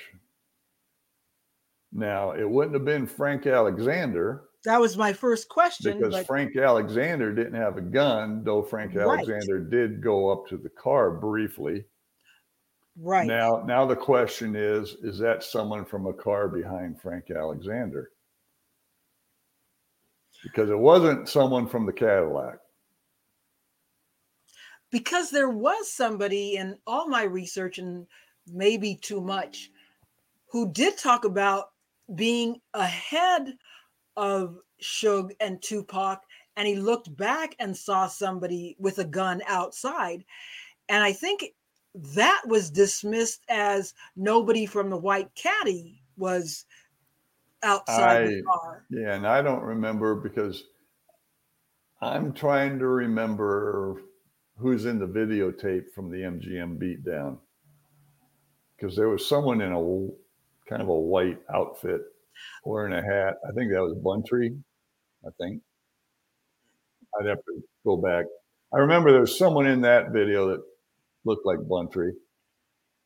Uh, And from what my understanding was, Frank was told not to bring a gun that night That's what Frank said. And maybe Buntry and Neckbone were just always going to be strapped. And my understanding was they were doing that. And I believe it's Reggie Wright Jr.'s explanation is they were trying to finalize the ownership of Club 662. And the attorney had said, you know, you be on your best behavior the night of the fundraiser. Sure, because I'm pretty sure Reggie Jr. was at 662. He wasn't in the entourage. That's what he testified. And George Kalisis was the attorney for the club. And didn't he show up with Suge? Yeah, he was one of the three attorneys. He had David Kenner, David Chesnoff, who's a Las Vegas attorney. Oh, I know him. Criminal, criminal attorney, and then George Kalisis, who was the attorney regarding the nightclub. Got it. And it, it's so curious to me that Chesnoff, I, I didn't realize it because, again, I had an encounter with him at Suge's bail revoking hearing, but he was a partner with Oscar Goodman, the father of Ross Goodman, who's a long time ago. Yes. Yes. They were in the same law firm. Yeah, I was, they were partners. Yeah. Named partners. Chesnoff's been around a while. And I, I I can only guess. I'm not saying this is a fact because Chesnoff was there and Kenner was there. If there was going to be some sort, because Kenner's from California, Chesnoff's from Nevada. Chesnoff's pra- licensed to practice law in California, Chesnoff's licensed to practice law in Nevada. If for some reason something has to happen in Nevada, you're either going to have Chesnoff do it or Kenner they're going to do the paperwork with the court to get him to write on the coattails of Chesnoff. Just like when we had the revocation hearing for Suge Knight, Chesnoff was there. He was doing cross, he was doing examination for the defense. For him to do that, he's got to practice law and uh, be confirmed or whatever the legal, I don't remember what the legal term was but he's basically riding probably on Kenner's coattails as far as to practice in California. Because that wasn't having... that that wasn't federal court. That was no. state court. Right, for Suge Knight. Uh, but since we're having a a lawyer moment, what do you think about Ross Goodman potentially, because he hasn't committed the last I heard, potentially representing Keffe. He was in court with him during the last delayed arraignment, continued arraignment. What are your thoughts about that? Well, they had to get a Nevada attorney because I know you sent me or somebody sent me the video of Davis on his first arraignment when I he did. showed up and he said something about Edi Faal being his attorney. And I thought, well, one, Edi Faal is a California attorney. Two, I remember Edi Faal at one time was Orlando Anderson's attorney. So, uh, whatever. I've been to his uh, office. I'm thinking if Edi Faal is going to come to Nevada to be his attorney, he'd need a Nevada attorney to kind of write on his license. Well, so, so Ross Goodman shows up, which is Ross Goodman is a noted attorney. and he's the son of Oscar Goodman, who has quite a history. Indeed. So, and just, I don't know if, I don't know if we, I don't think we've discussed, you know, David Kenner is involved in a case now with somebody from the Fugees who David Kenner, Dave, David Kenner's involved in today's Yes. Stuff? He was really? in the news the other day, and I was like, "What?" Wow. Okay. He's he's representing a client who says that for the closing argument, he used AI to put together the closing argument. So there's some beef there. Kenner did. Yes, that's what the uh, client who is with a group called the Fugees is alleging. Huh. So Uh, he was in the news. I saw. Well, I'll have to send you a, uh, some info on that. But I was like, what? Because I was reading hmm. the story just about AI and courtroom closing arguments, and then he popped up. So that's interesting. Yeah, I I I had not well whether he's actually related to it or not, I don't know. It's just that's a name from the past. So indeed, it's one I'll never. I mean, I was in the courtroom. I met, interacted with Chesnoff. Not my favorite moment, uh, and you know, obviously saw Kenner a few times. Mm-hmm. So it was just shocking to see him now. Okay, we'll go back to the regularly scheduled programming. Okay. Volume five, Robert Ladd you know him as a partner of Tim Brennan, Compton PD. Correct. Your takeaway from his testimony? My takeaway of that is he's establishing the history of Compton, especially with the gang thing and the police department.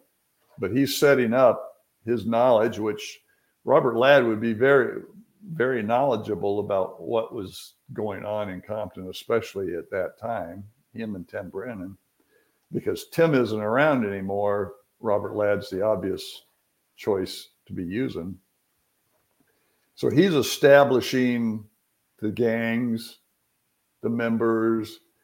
He would have been involved in investigations where names and players are coming up. So he's, I get the impression he's establishing the Compton Crip side, especially with Davis.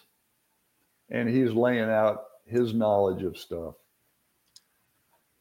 Indeed. I mean, it was a fascinating look at the history. He's he's laying out the history of Compton. I thought he's he's doing what he needs to do. And he he I think he did it pretty well.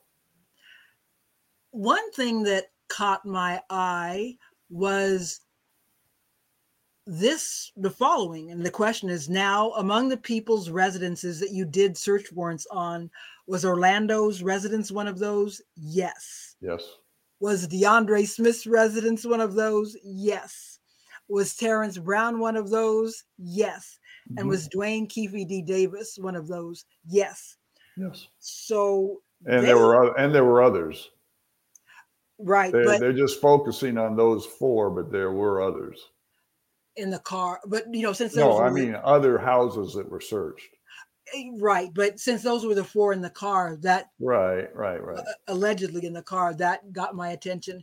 He also talks quite a bit about the Ten Day War, and stopping right. there in light of the testimony that you heard from Denvonta Lee and what we're going to get to regarding what Reggie Wright Jr. says how can you not say that there wasn't a war between East and West, red and blue, bad boy and death row, however you want to say it? Don't you? Because because when I remember, I you can correct me if I'm wrong. I got the feeling you didn't really think that there was an East Coast West Coast element that led to the murder of Tupac. I don't. I think there might be a difference in interpretation. Gotcha. Okay. Break it down. Do I do I know that there's a conflict between East Coast and West Coast? Absolutely. I know that Orla- or Tupac Shakur was shot in New York a year or two before this shooting. And I know that he thought somebody from the East Coast had some involvement in it. Biggie. Okay. But in 95, was Tupac part of Death Row? Yes. Okay. I just, I remember he didn't become part of Death Row until they got him out of prison. Right. And it and it had been almost a year, is my yeah. understanding, that he had been yeah. with Death Row when he was killed. Because they had some different players involved in that shooting that they had identified. Because I remember seeing some photos of some people from New York involving that shooting. And I remember that there was that conflict there. And yes, there was the conflict between Puffy and Suge. I think there was some conflict in Atlanta during some show. Right. Well, at, at a club, Jake Robles was killed, and there were shows. There was, well, and there was. I'm I'm talking more about the big TV production thing or whatever it was. It was something to do with the industry. That there was some conflict, and I know about the shooting involving Tupac and some off-duty cops and all that. But I'm talking specifically about. Yeah, there were words. I know at one time, everybody seemed to be chummy because you can see pictures of Tupac and Biggie together in different events.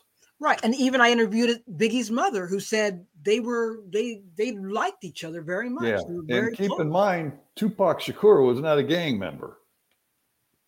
Contrary to what everybody wants to say, I to this day I don't think he was a quote hardcore gang member he may have affiliated with people that were gang members, but my understanding of being a gang member is you got to go through some sort of initiation. And right. I think maybe someone even talks about that. But Denvonta Lee does, and how Orlando sort of spared him and DeAndre the real beat down. Right. yeah. But and you got to realize too, because there's pictures of Tupac back doing shows before he had Thug Life tattooed on his belly. Because when he died, he had Thug Life on him. Right. But before that, there's video or pictures of him at shows before he got that. Okay, I, I he's not here to tell us why he did that. I'm sure there's other people that can tell you whether it's the truth or not. I don't know. But I mean, if you're putting thug life on your body, you're you're trying to make a statement of some sort, I would think. Yeah, from all the interviews I've seen, Tupac was hard. I mean, he knew his way around a gat. Right. But that doesn't make you a gang member. Right. And that's that was my understanding from interviews I've seen and read from gang members who were there. And they also did say, I mean, there's a distinction made that Trayvon or Trey, who was the one who allegedly told Tupac that's the guy who snatched right. the chain, that he was for real. He was actually a gang member. So there was definitely a, a distinction. I believe Trayvon, whatever you want to call him, Compton gave us a bunch of names uh, that, and I remember they were being, they were known gang members. So there was a difference between just somebody, you know, being there and someone who was actually affiliated. I, I dig. Anything else you'd like to say about Robert Ladd? I mean, Tim Brennan, may rest in peace, certainly was instrumental as oh yeah him and Ladd because Ladd was part of the whole thing sure you know. both of them. So uh, I I give them nothing but high credit for stuff you know. I realize there was stuff that later on may have been said but whatever. Leonard Jefferson. Okay. The man who took the photo. Right. And we really we actually on the podcast went into more detail about what happened that night with him and i've right. subsequently been in contact with him on online. Okay. Seems like a, a very cool dude. What what did his testimony establish and were you surprised that he testified in front of the grand jury? Well they'd have his name. I would think you need him well, in my mind, again, I'm not the attorney, so I can't tell you why everything's going on, or I know. I just want to get your or take. what or what they got over the years or anything. But my thought is, I want to establish because it's come up in the investigation early on that it was more in the car than just Suge and Tupac. Well, that photo was critical and saying no one was in the car but them. He's the guy that took the picture. So you got to uh, link the, if you can link the guy who took the picture to the photo, that's sweet. And that's the guy. Now, if Leonard was dead, then you'd probably have to refer to reports. But you've got the guy that can directly link that and say those were the only people in that car. If you don't want to believe anybody else has said they were the only ones in the car, here's a guy who was just there. And, and apparently he he'd had interaction with Tupac before, is what he said. Right. I guess he had met him, but but that night you're talking about, or previously, because apparently I think he'd met him. I think he'd met him before somewhere, and then apparently he had seen him somewhere else that night. That's my understanding. But, but it would have been before the shooting. Probably might have been even before the beatdown. I don't know. I'm going to suspect that it was, but yeah. he seemed pretty chill in front of the uh, Luxor, even after the beatdown. There was nothing about him that to me seemed defensive. Right. He, he had no reason to be. I mean, his involvement, unless he's just a cool cat and lying through his teeth, which I don't think he is, he just happens to be, depending on how you look at the right or wrong place at the right or wrong time. Oh, and I was saying that Tupac looked pretty chill even after the beatdown at that, you know, in that video. Well, they won. You know, it's one thing, it's just like history. Who writes history? The winners. Well, they won. I mean, the only thing maybe he isn't totally chilled is the video of him going through the casino because he's kind of in a rush. Right. But once he's out. But once he's Luxor, out, he's over the Luxor and he's changed clothes. I mean, they're getting ready to go do some shows. And there's no reason for him to not be chilled in my mind. Mm, I don't know. I guess he didn't understand the potential. He's not a gang member. If he were a hardcore gang member, I think he'd have understood things a little differently. Well, Trey could have whispered in his Trey well, whispered in his ear before. He wouldn't have whispered in it again. I don't know. I don't know who interacted with who at the Luxor. I know he went. Tupac went to his room. I think uh, Quincy Jones' daughter. Kidada. Was that was his girlfriend at the time. Yeah, maybe even fiance. Yeah, maybe she was up there in the room. I don't remember, but I just remember the video someone took with their phone down in valet. Right.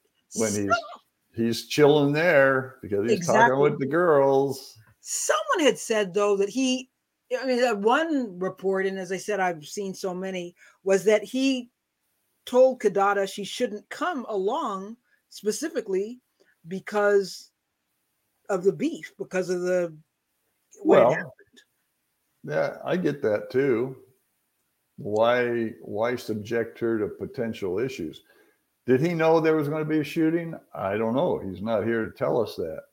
Did he suspect maybe there could be some conflict? I don't know. Because of the beatdown, you would think, well, there's always that possibility, especially when you look at who all was involved with it. Word. I don't think,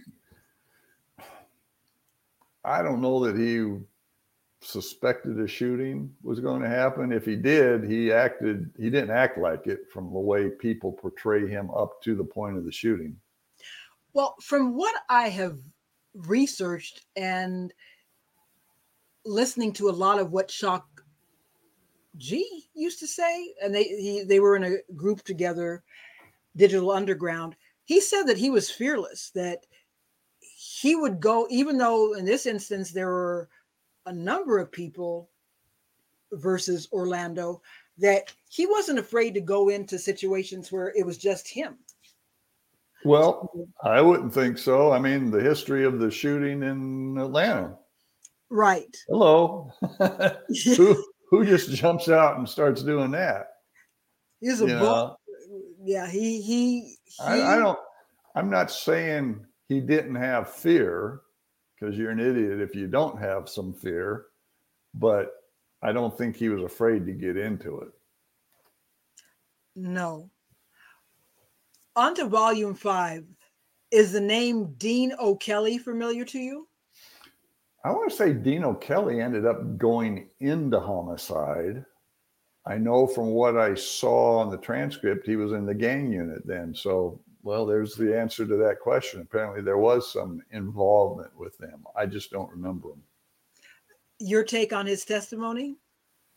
I didn't hear anything but come out of it that was anything special.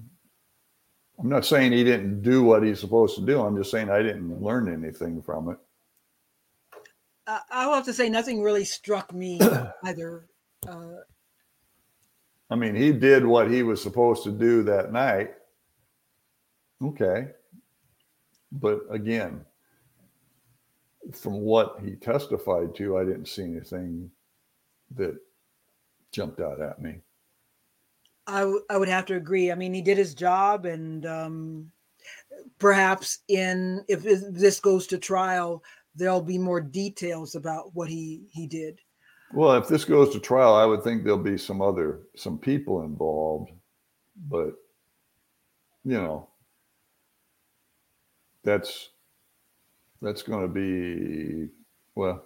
First, they got to get the arraignment in. that probably would would help. Although Ross Goodman is saying he's going to plead not guilty, so we'll, see. well, see. and I've always said from the beginning he's going to plead not. Why would you plead guilty? Right. Unless um, unless you just want to go to prison, and there are people that have done that, but why?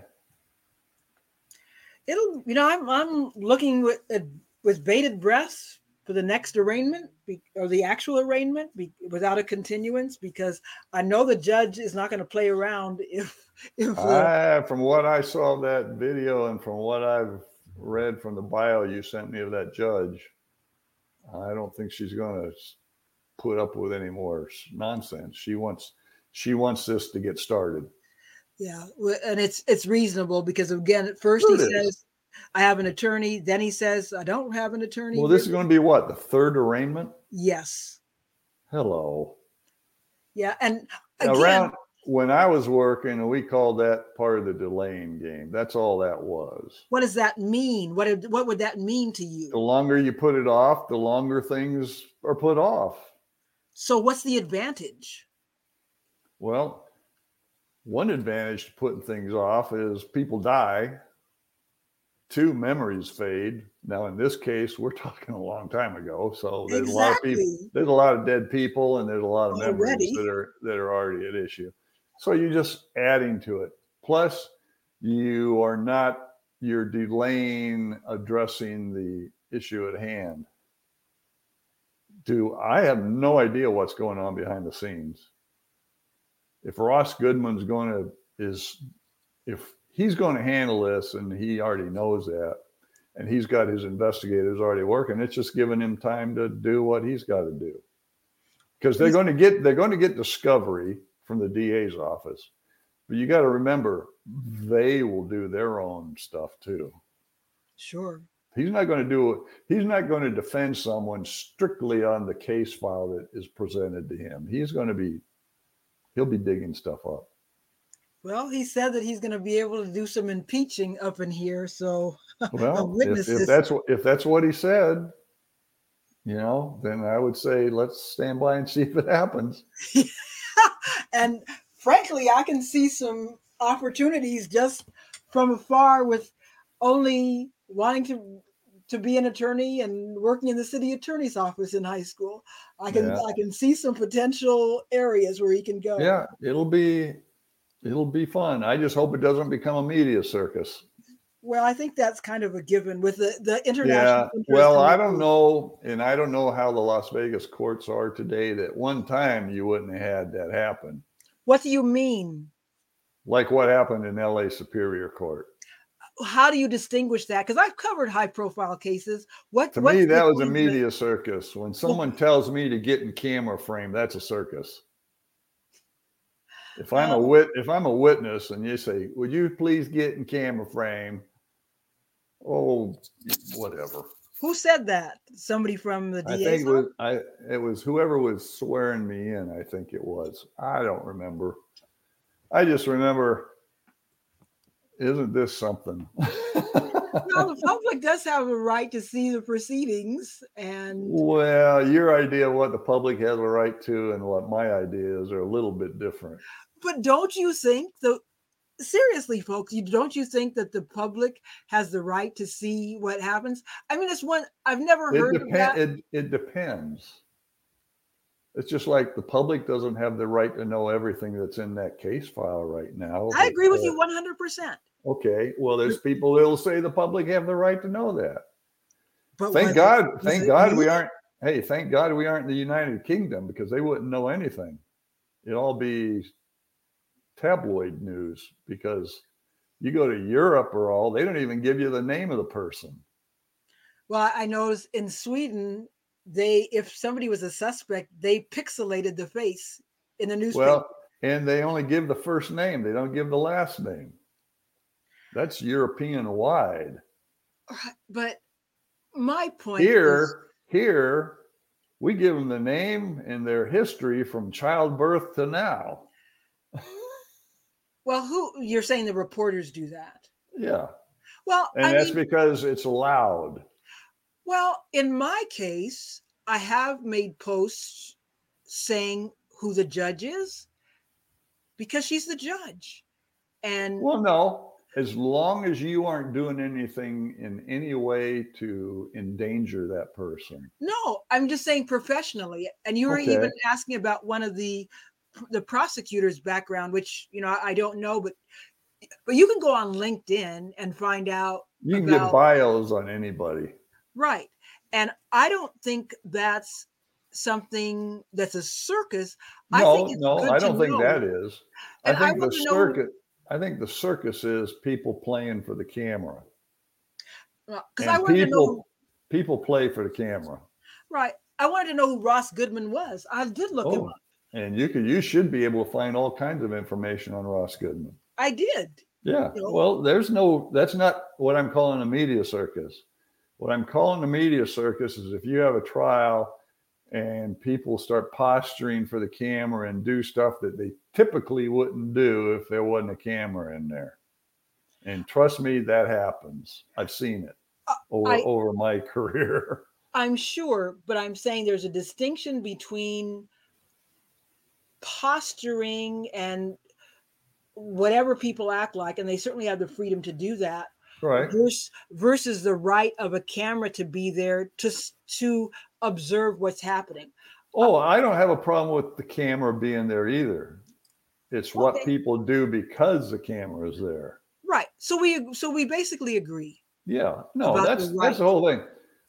I was, you know, I can just say from past history, I've seen some things and people I'm sure. they embarrassed me when I saw what they did because a camera was there. Well, let me tell you this. I've been embarrassed by what I've seen that in the realm of journalism on the Tupac case, embarrassed and astounded by content creators, some people in journalism. I'm astounded too. So well, it's I a hear you. it's a popular topic, and you know, depending on what they're wanting for their storyline, you know, they're going to do certain things. And there's I can- nothing I can do about it. So all I can do is all I can do is say what I know, and they be the judge. Reginald Lil Burn Wright Jr. You just had to do that, didn't you? I didn't know what his middle name was. I is it Lil Burn like Little Burn? It's L I L B U R N, almost like a rap name, I suppose. Yeah, that's just what I'm wondering. Was that is there a reason for that, or I never heard that name before myself? So. But his father has the same middle name as well. oh, does he? it's my Okay, yes, I- well, and his dad's older, so he's from a different era. So right. So it's it's less likely to have been a Okay, rap name. And I've okay. met his father, I have too. met the son, Yeah, I both very cordial to me. Also met Hourie Taylor, who Hourie Taylor, who was the chief of police police. chief, and I'm sure you've met him too. Were you surprised to see that Reggie better known as Reggie rather than Reginald, that Reggie testified? No. Why? I figured Reggie Jr. has been on his fair share of podcasts and stuff and expressing things and is he expressed things through the early investigation. Why not? What I I think what Reggie Jr. did is he told about himself, little history about himself, told about how he grew up, his connection to Compton. And I didn't see anything spectacular out of his testimony right now. And I don't think he that he told everything because he wasn't asked everything. Do you think he was brought in to give background on death row?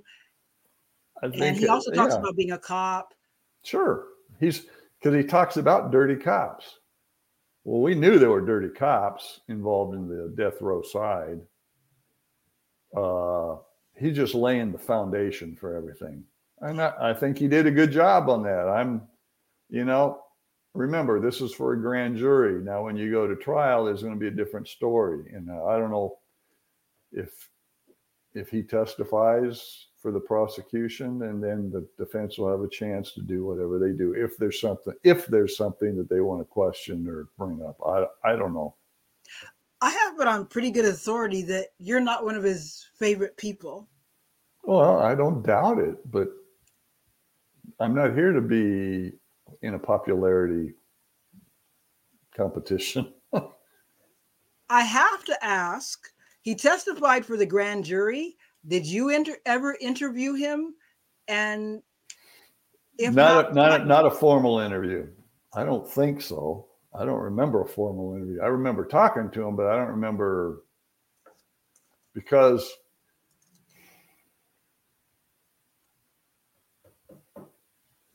see he was at the club. I know that there was attempts to contact different people on death row that were unsuccessful but I just don't I don't recall anything with Reggie Jr. I just I don't. do you, Reggie to me, Reggie Jr. If there was anything he was he knew he wasn't going to say it. It's what makes like you say that? it's just like Suge Knight. Suge Knight came in and gave a statement, and he didn't say diddle. He could have said a lot, but he didn't. And at that time, who was Reggie Wright Jr.? He was You- the number. He was basically the number two guy, wasn't he? I don't. I think he's pretty, pretty high up there. Yeah, I would think it. There may have been. Suge Knight was the CEO or whatever you want to call it. There was a number two guy below him. I think Reggie Wright probably because he was the head of security had a little more ear of Suge Knight than the other guy. Well, maybe the fact that he later became the head of death row Yeah, may show that that was the succession. and he had. I've always said we were uncomfortable with his ties to Compton just by his dad, not not by Compton- Ti- not by Tim Brennan and Robert Ladd. I I personally had no issues with those two gentlemen. My problem was their boss. And was there anything specific? I just I just and this is just from my personal feeling is if I talk to them and give them any further relevant information, their boss is going to come to them to know what happened. And I don't know how the organization runs, but to me, if you're talking to your boss, you're either telling him what's going on or you lie to him. I So- see. So my thought is why he put Brennan and Ladd in that position. Now, did you burnish your opinion of Reggie Reggie based on your interactions with Frank Alexander, who was No, bodyguard? No, because in the beginning there was nothing. Remember, Frank didn't tell the truth in the beginning. It was later on. I got my opinion. I'm not going to speak for Mike. I my opinion came from when we went to Compton. And that opinion was based on my interaction with Reggie Sr., how I saw the organization, and what I knew of Reggie Wright Jr. and his affiliation with Death Row. But was there, I was asking, was there something specific that happened that made you feel that way? No, no, no, no. There was no, well, there had to have been. I guess if you want to say specific, is things that happened there in Compton as far as the case file, because I People saw looking some at things, it. I saw some things, and then later on, I've said it before when the newspaper clipping came on and the Compton officer was in the video holding the, I think it was a death row medallion, and someone calling and saying he worked for death row. And Reggie Jr. admits that he worked for death row when he was a cop. He admits that they used dirty cops. We knew that they were dirty cops. There's just a lot of things that you go, you know what? Again, I well, I've said it. I just figured if you don't put people in the position, then they don't have to make that call. And Tim Brennan and Robert Ladd were doing a good job on their end, but I didn't trust their boss. I just, and it was because of the relationship with Reggie Jr. and whether there's a relationship with Death Row. Now, when you say Reggie said he hired dirty cops. I don't recall reading that. I thought he said something about dirty cops in his testimony. Maybe I'm wrong. I'll have to. Uh, yeah, you'll have to look at that. All I can say is I know that there were cops affiliated with Death Row, and there was question marks about him. And I can and I can freely say that because at one time a lieutenant from LAPD Internal Affairs came over to talk to me about people. Well, and I think Reggie does make it really clear that he, even though he wasn't really supposed to work for death row when he was a cop, that he did, and he enjoyed the perks. Well, there's probably extra money. That's one thing well, he said the women and the sure, sure the, the event. So that, but I'll have to look through again about him specifically using the words "dirty cops." Yeah, someone did. I thought maybe it wasn't him. I don't know. Okay, I mean, I'll, I'll check it. I'll check it. Yeah, for sure. So I realize I just brushed through stuff because I was looking for things that was a major releva- revelation to me, and I wasn't seeing anything. I can dig it the other thing, uh, because I, I want to chop chop, the bullet hole in the Toyota of Neckbone and Buntry was that a revelation, or no? No, we had heard that story. Tell me the story. What means we had just heard that there was another car that may have been hit, but there was no evidence of it. No one, no one came forward and admitted it the witnesses in the car behind Suge Knight. It was all bullet gunfire going towards the BMW. The girls, it was gunfire between those that you know from the white Cadillac or white car to the BMW. There was no no firm information that said otherwise. That's all there was, you know. Now, if Buntry would have come forward and said it, wouldn't that have been sweet? But Buntry wasn't saying anything. We tried to. I know reaching out for Buntry once or twice, and you tried. It, it's sort of like Yafeu Fula. Well, uh, we'll try. Oh. And you did you reach out to Neckbone too? I think Neckbone got arrested during the Compton search warrants. Did you have a chat? No. Tried to have a chat with him in the parking lot. Remember, right, wrong, or indifferent, I did. I had no interest in talking to anybody in front of anybody else but me and Mike. In other words, you didn't want to talk in front of Compton PD. Correct. And again, it comes back to I'm not concerned about Tim Brennan and Robert Ladd. I'm concerned about where it goes from there. And that that that was a decision that was made early on in Compton. I says we don't want to. There's no sense doing it because you know it's just like the story that I didn't talk to Orlando Anderson. Well, you've seen the video that says otherwise. It was in my story. I've told you that I did. And Orlando didn't really say, well, his one revelation was he said he was there with his uncle, which kind of can be of some interest today, especially. Right. Although he'd had several uncles, apparently. Well, and that's just it. So, so which uncle are you talking about? But now that all this information is out, it kind of is interesting. Indeed. Next, we'll go to Ingrid Stokes. Yeah, I did not know who that was until I went through it and it says, oh, she's one of the four girls.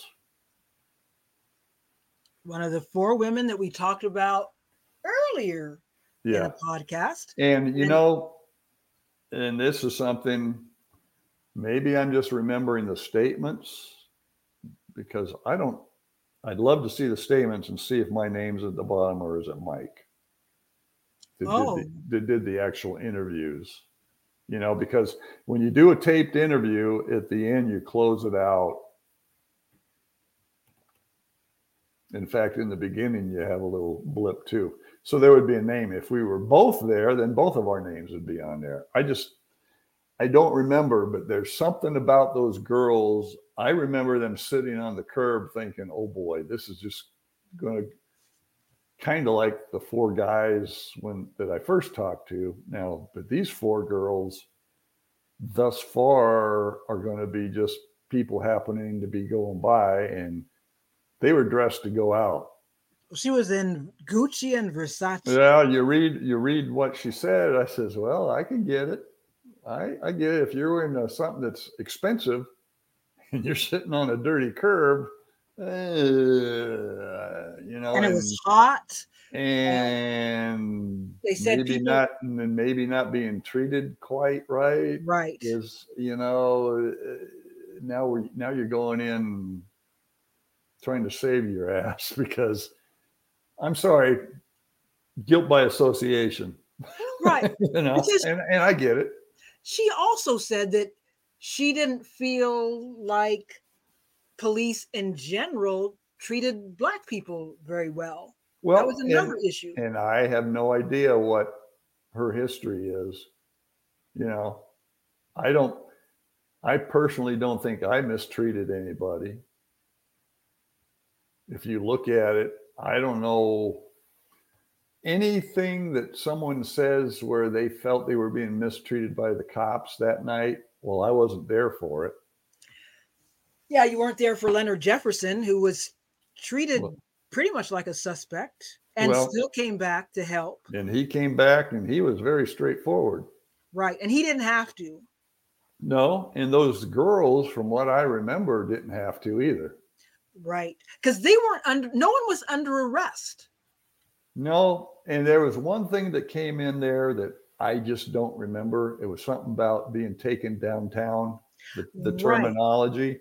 Right. I don't remember taking anybody to the office to interview them. I was I, wondering I, about that. Because if I'm not taking Frank Alexander, Malcolm Greenidge, Katari Cox, and Yafeu Fula downtown, why would I take four nondescript girls that happen to be driving by? that you're not certain, yeah, about what but, their. But I don't. I, you know, I'm only going off what I remember. I would love to see their statements because that would tell me a lot as far as one where it happened and who did it, who did the interviews. Because she just very much strikes you that she was just out with her friends, out to have some fun. You read her statement, that's exactly it. And they were planning on going to the club. Right. The other thing that struck me about her testimony, and I, I want to know what else struck you, but that she didn't sitting there, not only was she uncomfortable, you know, in an uncomfortable place, getting her finery, Gucci and Versace dirty, but there were eyes watching in her mind. She didn't want to be seen as a snitch or a witness that Suge might somehow become aware of. I don't I don't doubt that they had I people somewhere watching. I don't know if if they're that organized, they might have, and I get where she's coming from. So she was was she from L.A. or Compton? I believe so. L.A. Right? That's my understanding. Yeah, I I don't know. You know, she's the only one that could answer that question, as far as if she felt, and she's saying that. So yeah, she did, and, and it's under. She was afraid of Suge, which probably. You know, keep in mind at the time we were doing the investigation on Flamingo, that street was closed, so it would have had to have been somewhere a little bit of distance, but I don't know. But you know, it, but it's understandable that no matter if she was in the stratosphere, yeah, there was a possibility that that she would be perceived as a snitch of some kind, and she was concerned. I mean, I think yeah. it's logical. And I get that, especially if you don't like cops. well, and she may have had. I mean, we we we have gone over this topic before, and right, I know right. at times it made you uncomfortable. But see, you know, I said you you can't ignore an elephant in the room. If people no. are saying that they feel uncomfortable, we need to talk about it. So we did. Yeah. So and she's an example of Well, I already knew before I and like I said, I swore I talked to them there. But now some well, again, I, maybe Mike did. I don't know. I just seem to remember. I can visually remember seeing them sitting on the curb, thinking, "This is going to be this, this, this is, is going to be good. this is going to start difficult. yeah, and that that wasn't even knowing how they were treated because. Well, I didn't know if if they were mistreated before. I didn't know that. Yeah, because I think one said in an interview I saw, I don't know if it was on A and E that some somebody in law enforcement had used the N word or you know. So yeah, yeah. I don't I don't know. I don't remember that coming up if it was, I just don't remember it.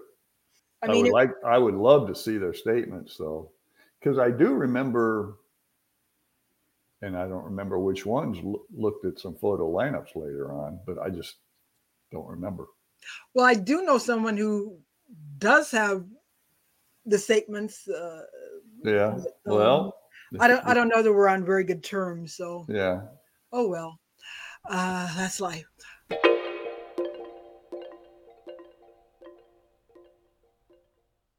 I'm Lena Nozizwe reporting. Tupac's murder was his case. Reported, hosted, the music, art, and all that stuff was created by moi. Special thanks to Lowell T.C. Moonla, the creative director emeritus. For extra content, go to tupacmurderpodcast.com.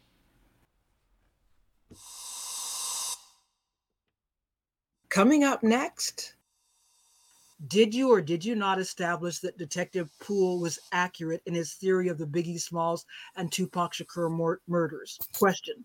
Answer. His theory was accurate that they were related. Question. That they were related? Okay, ultimately, you read Greg Kading's book.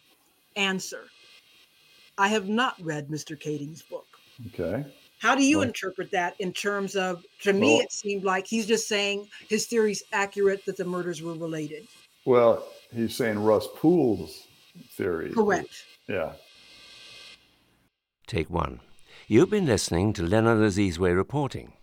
Tupac's murder was his case. An Azizwe T original. All rights reserved.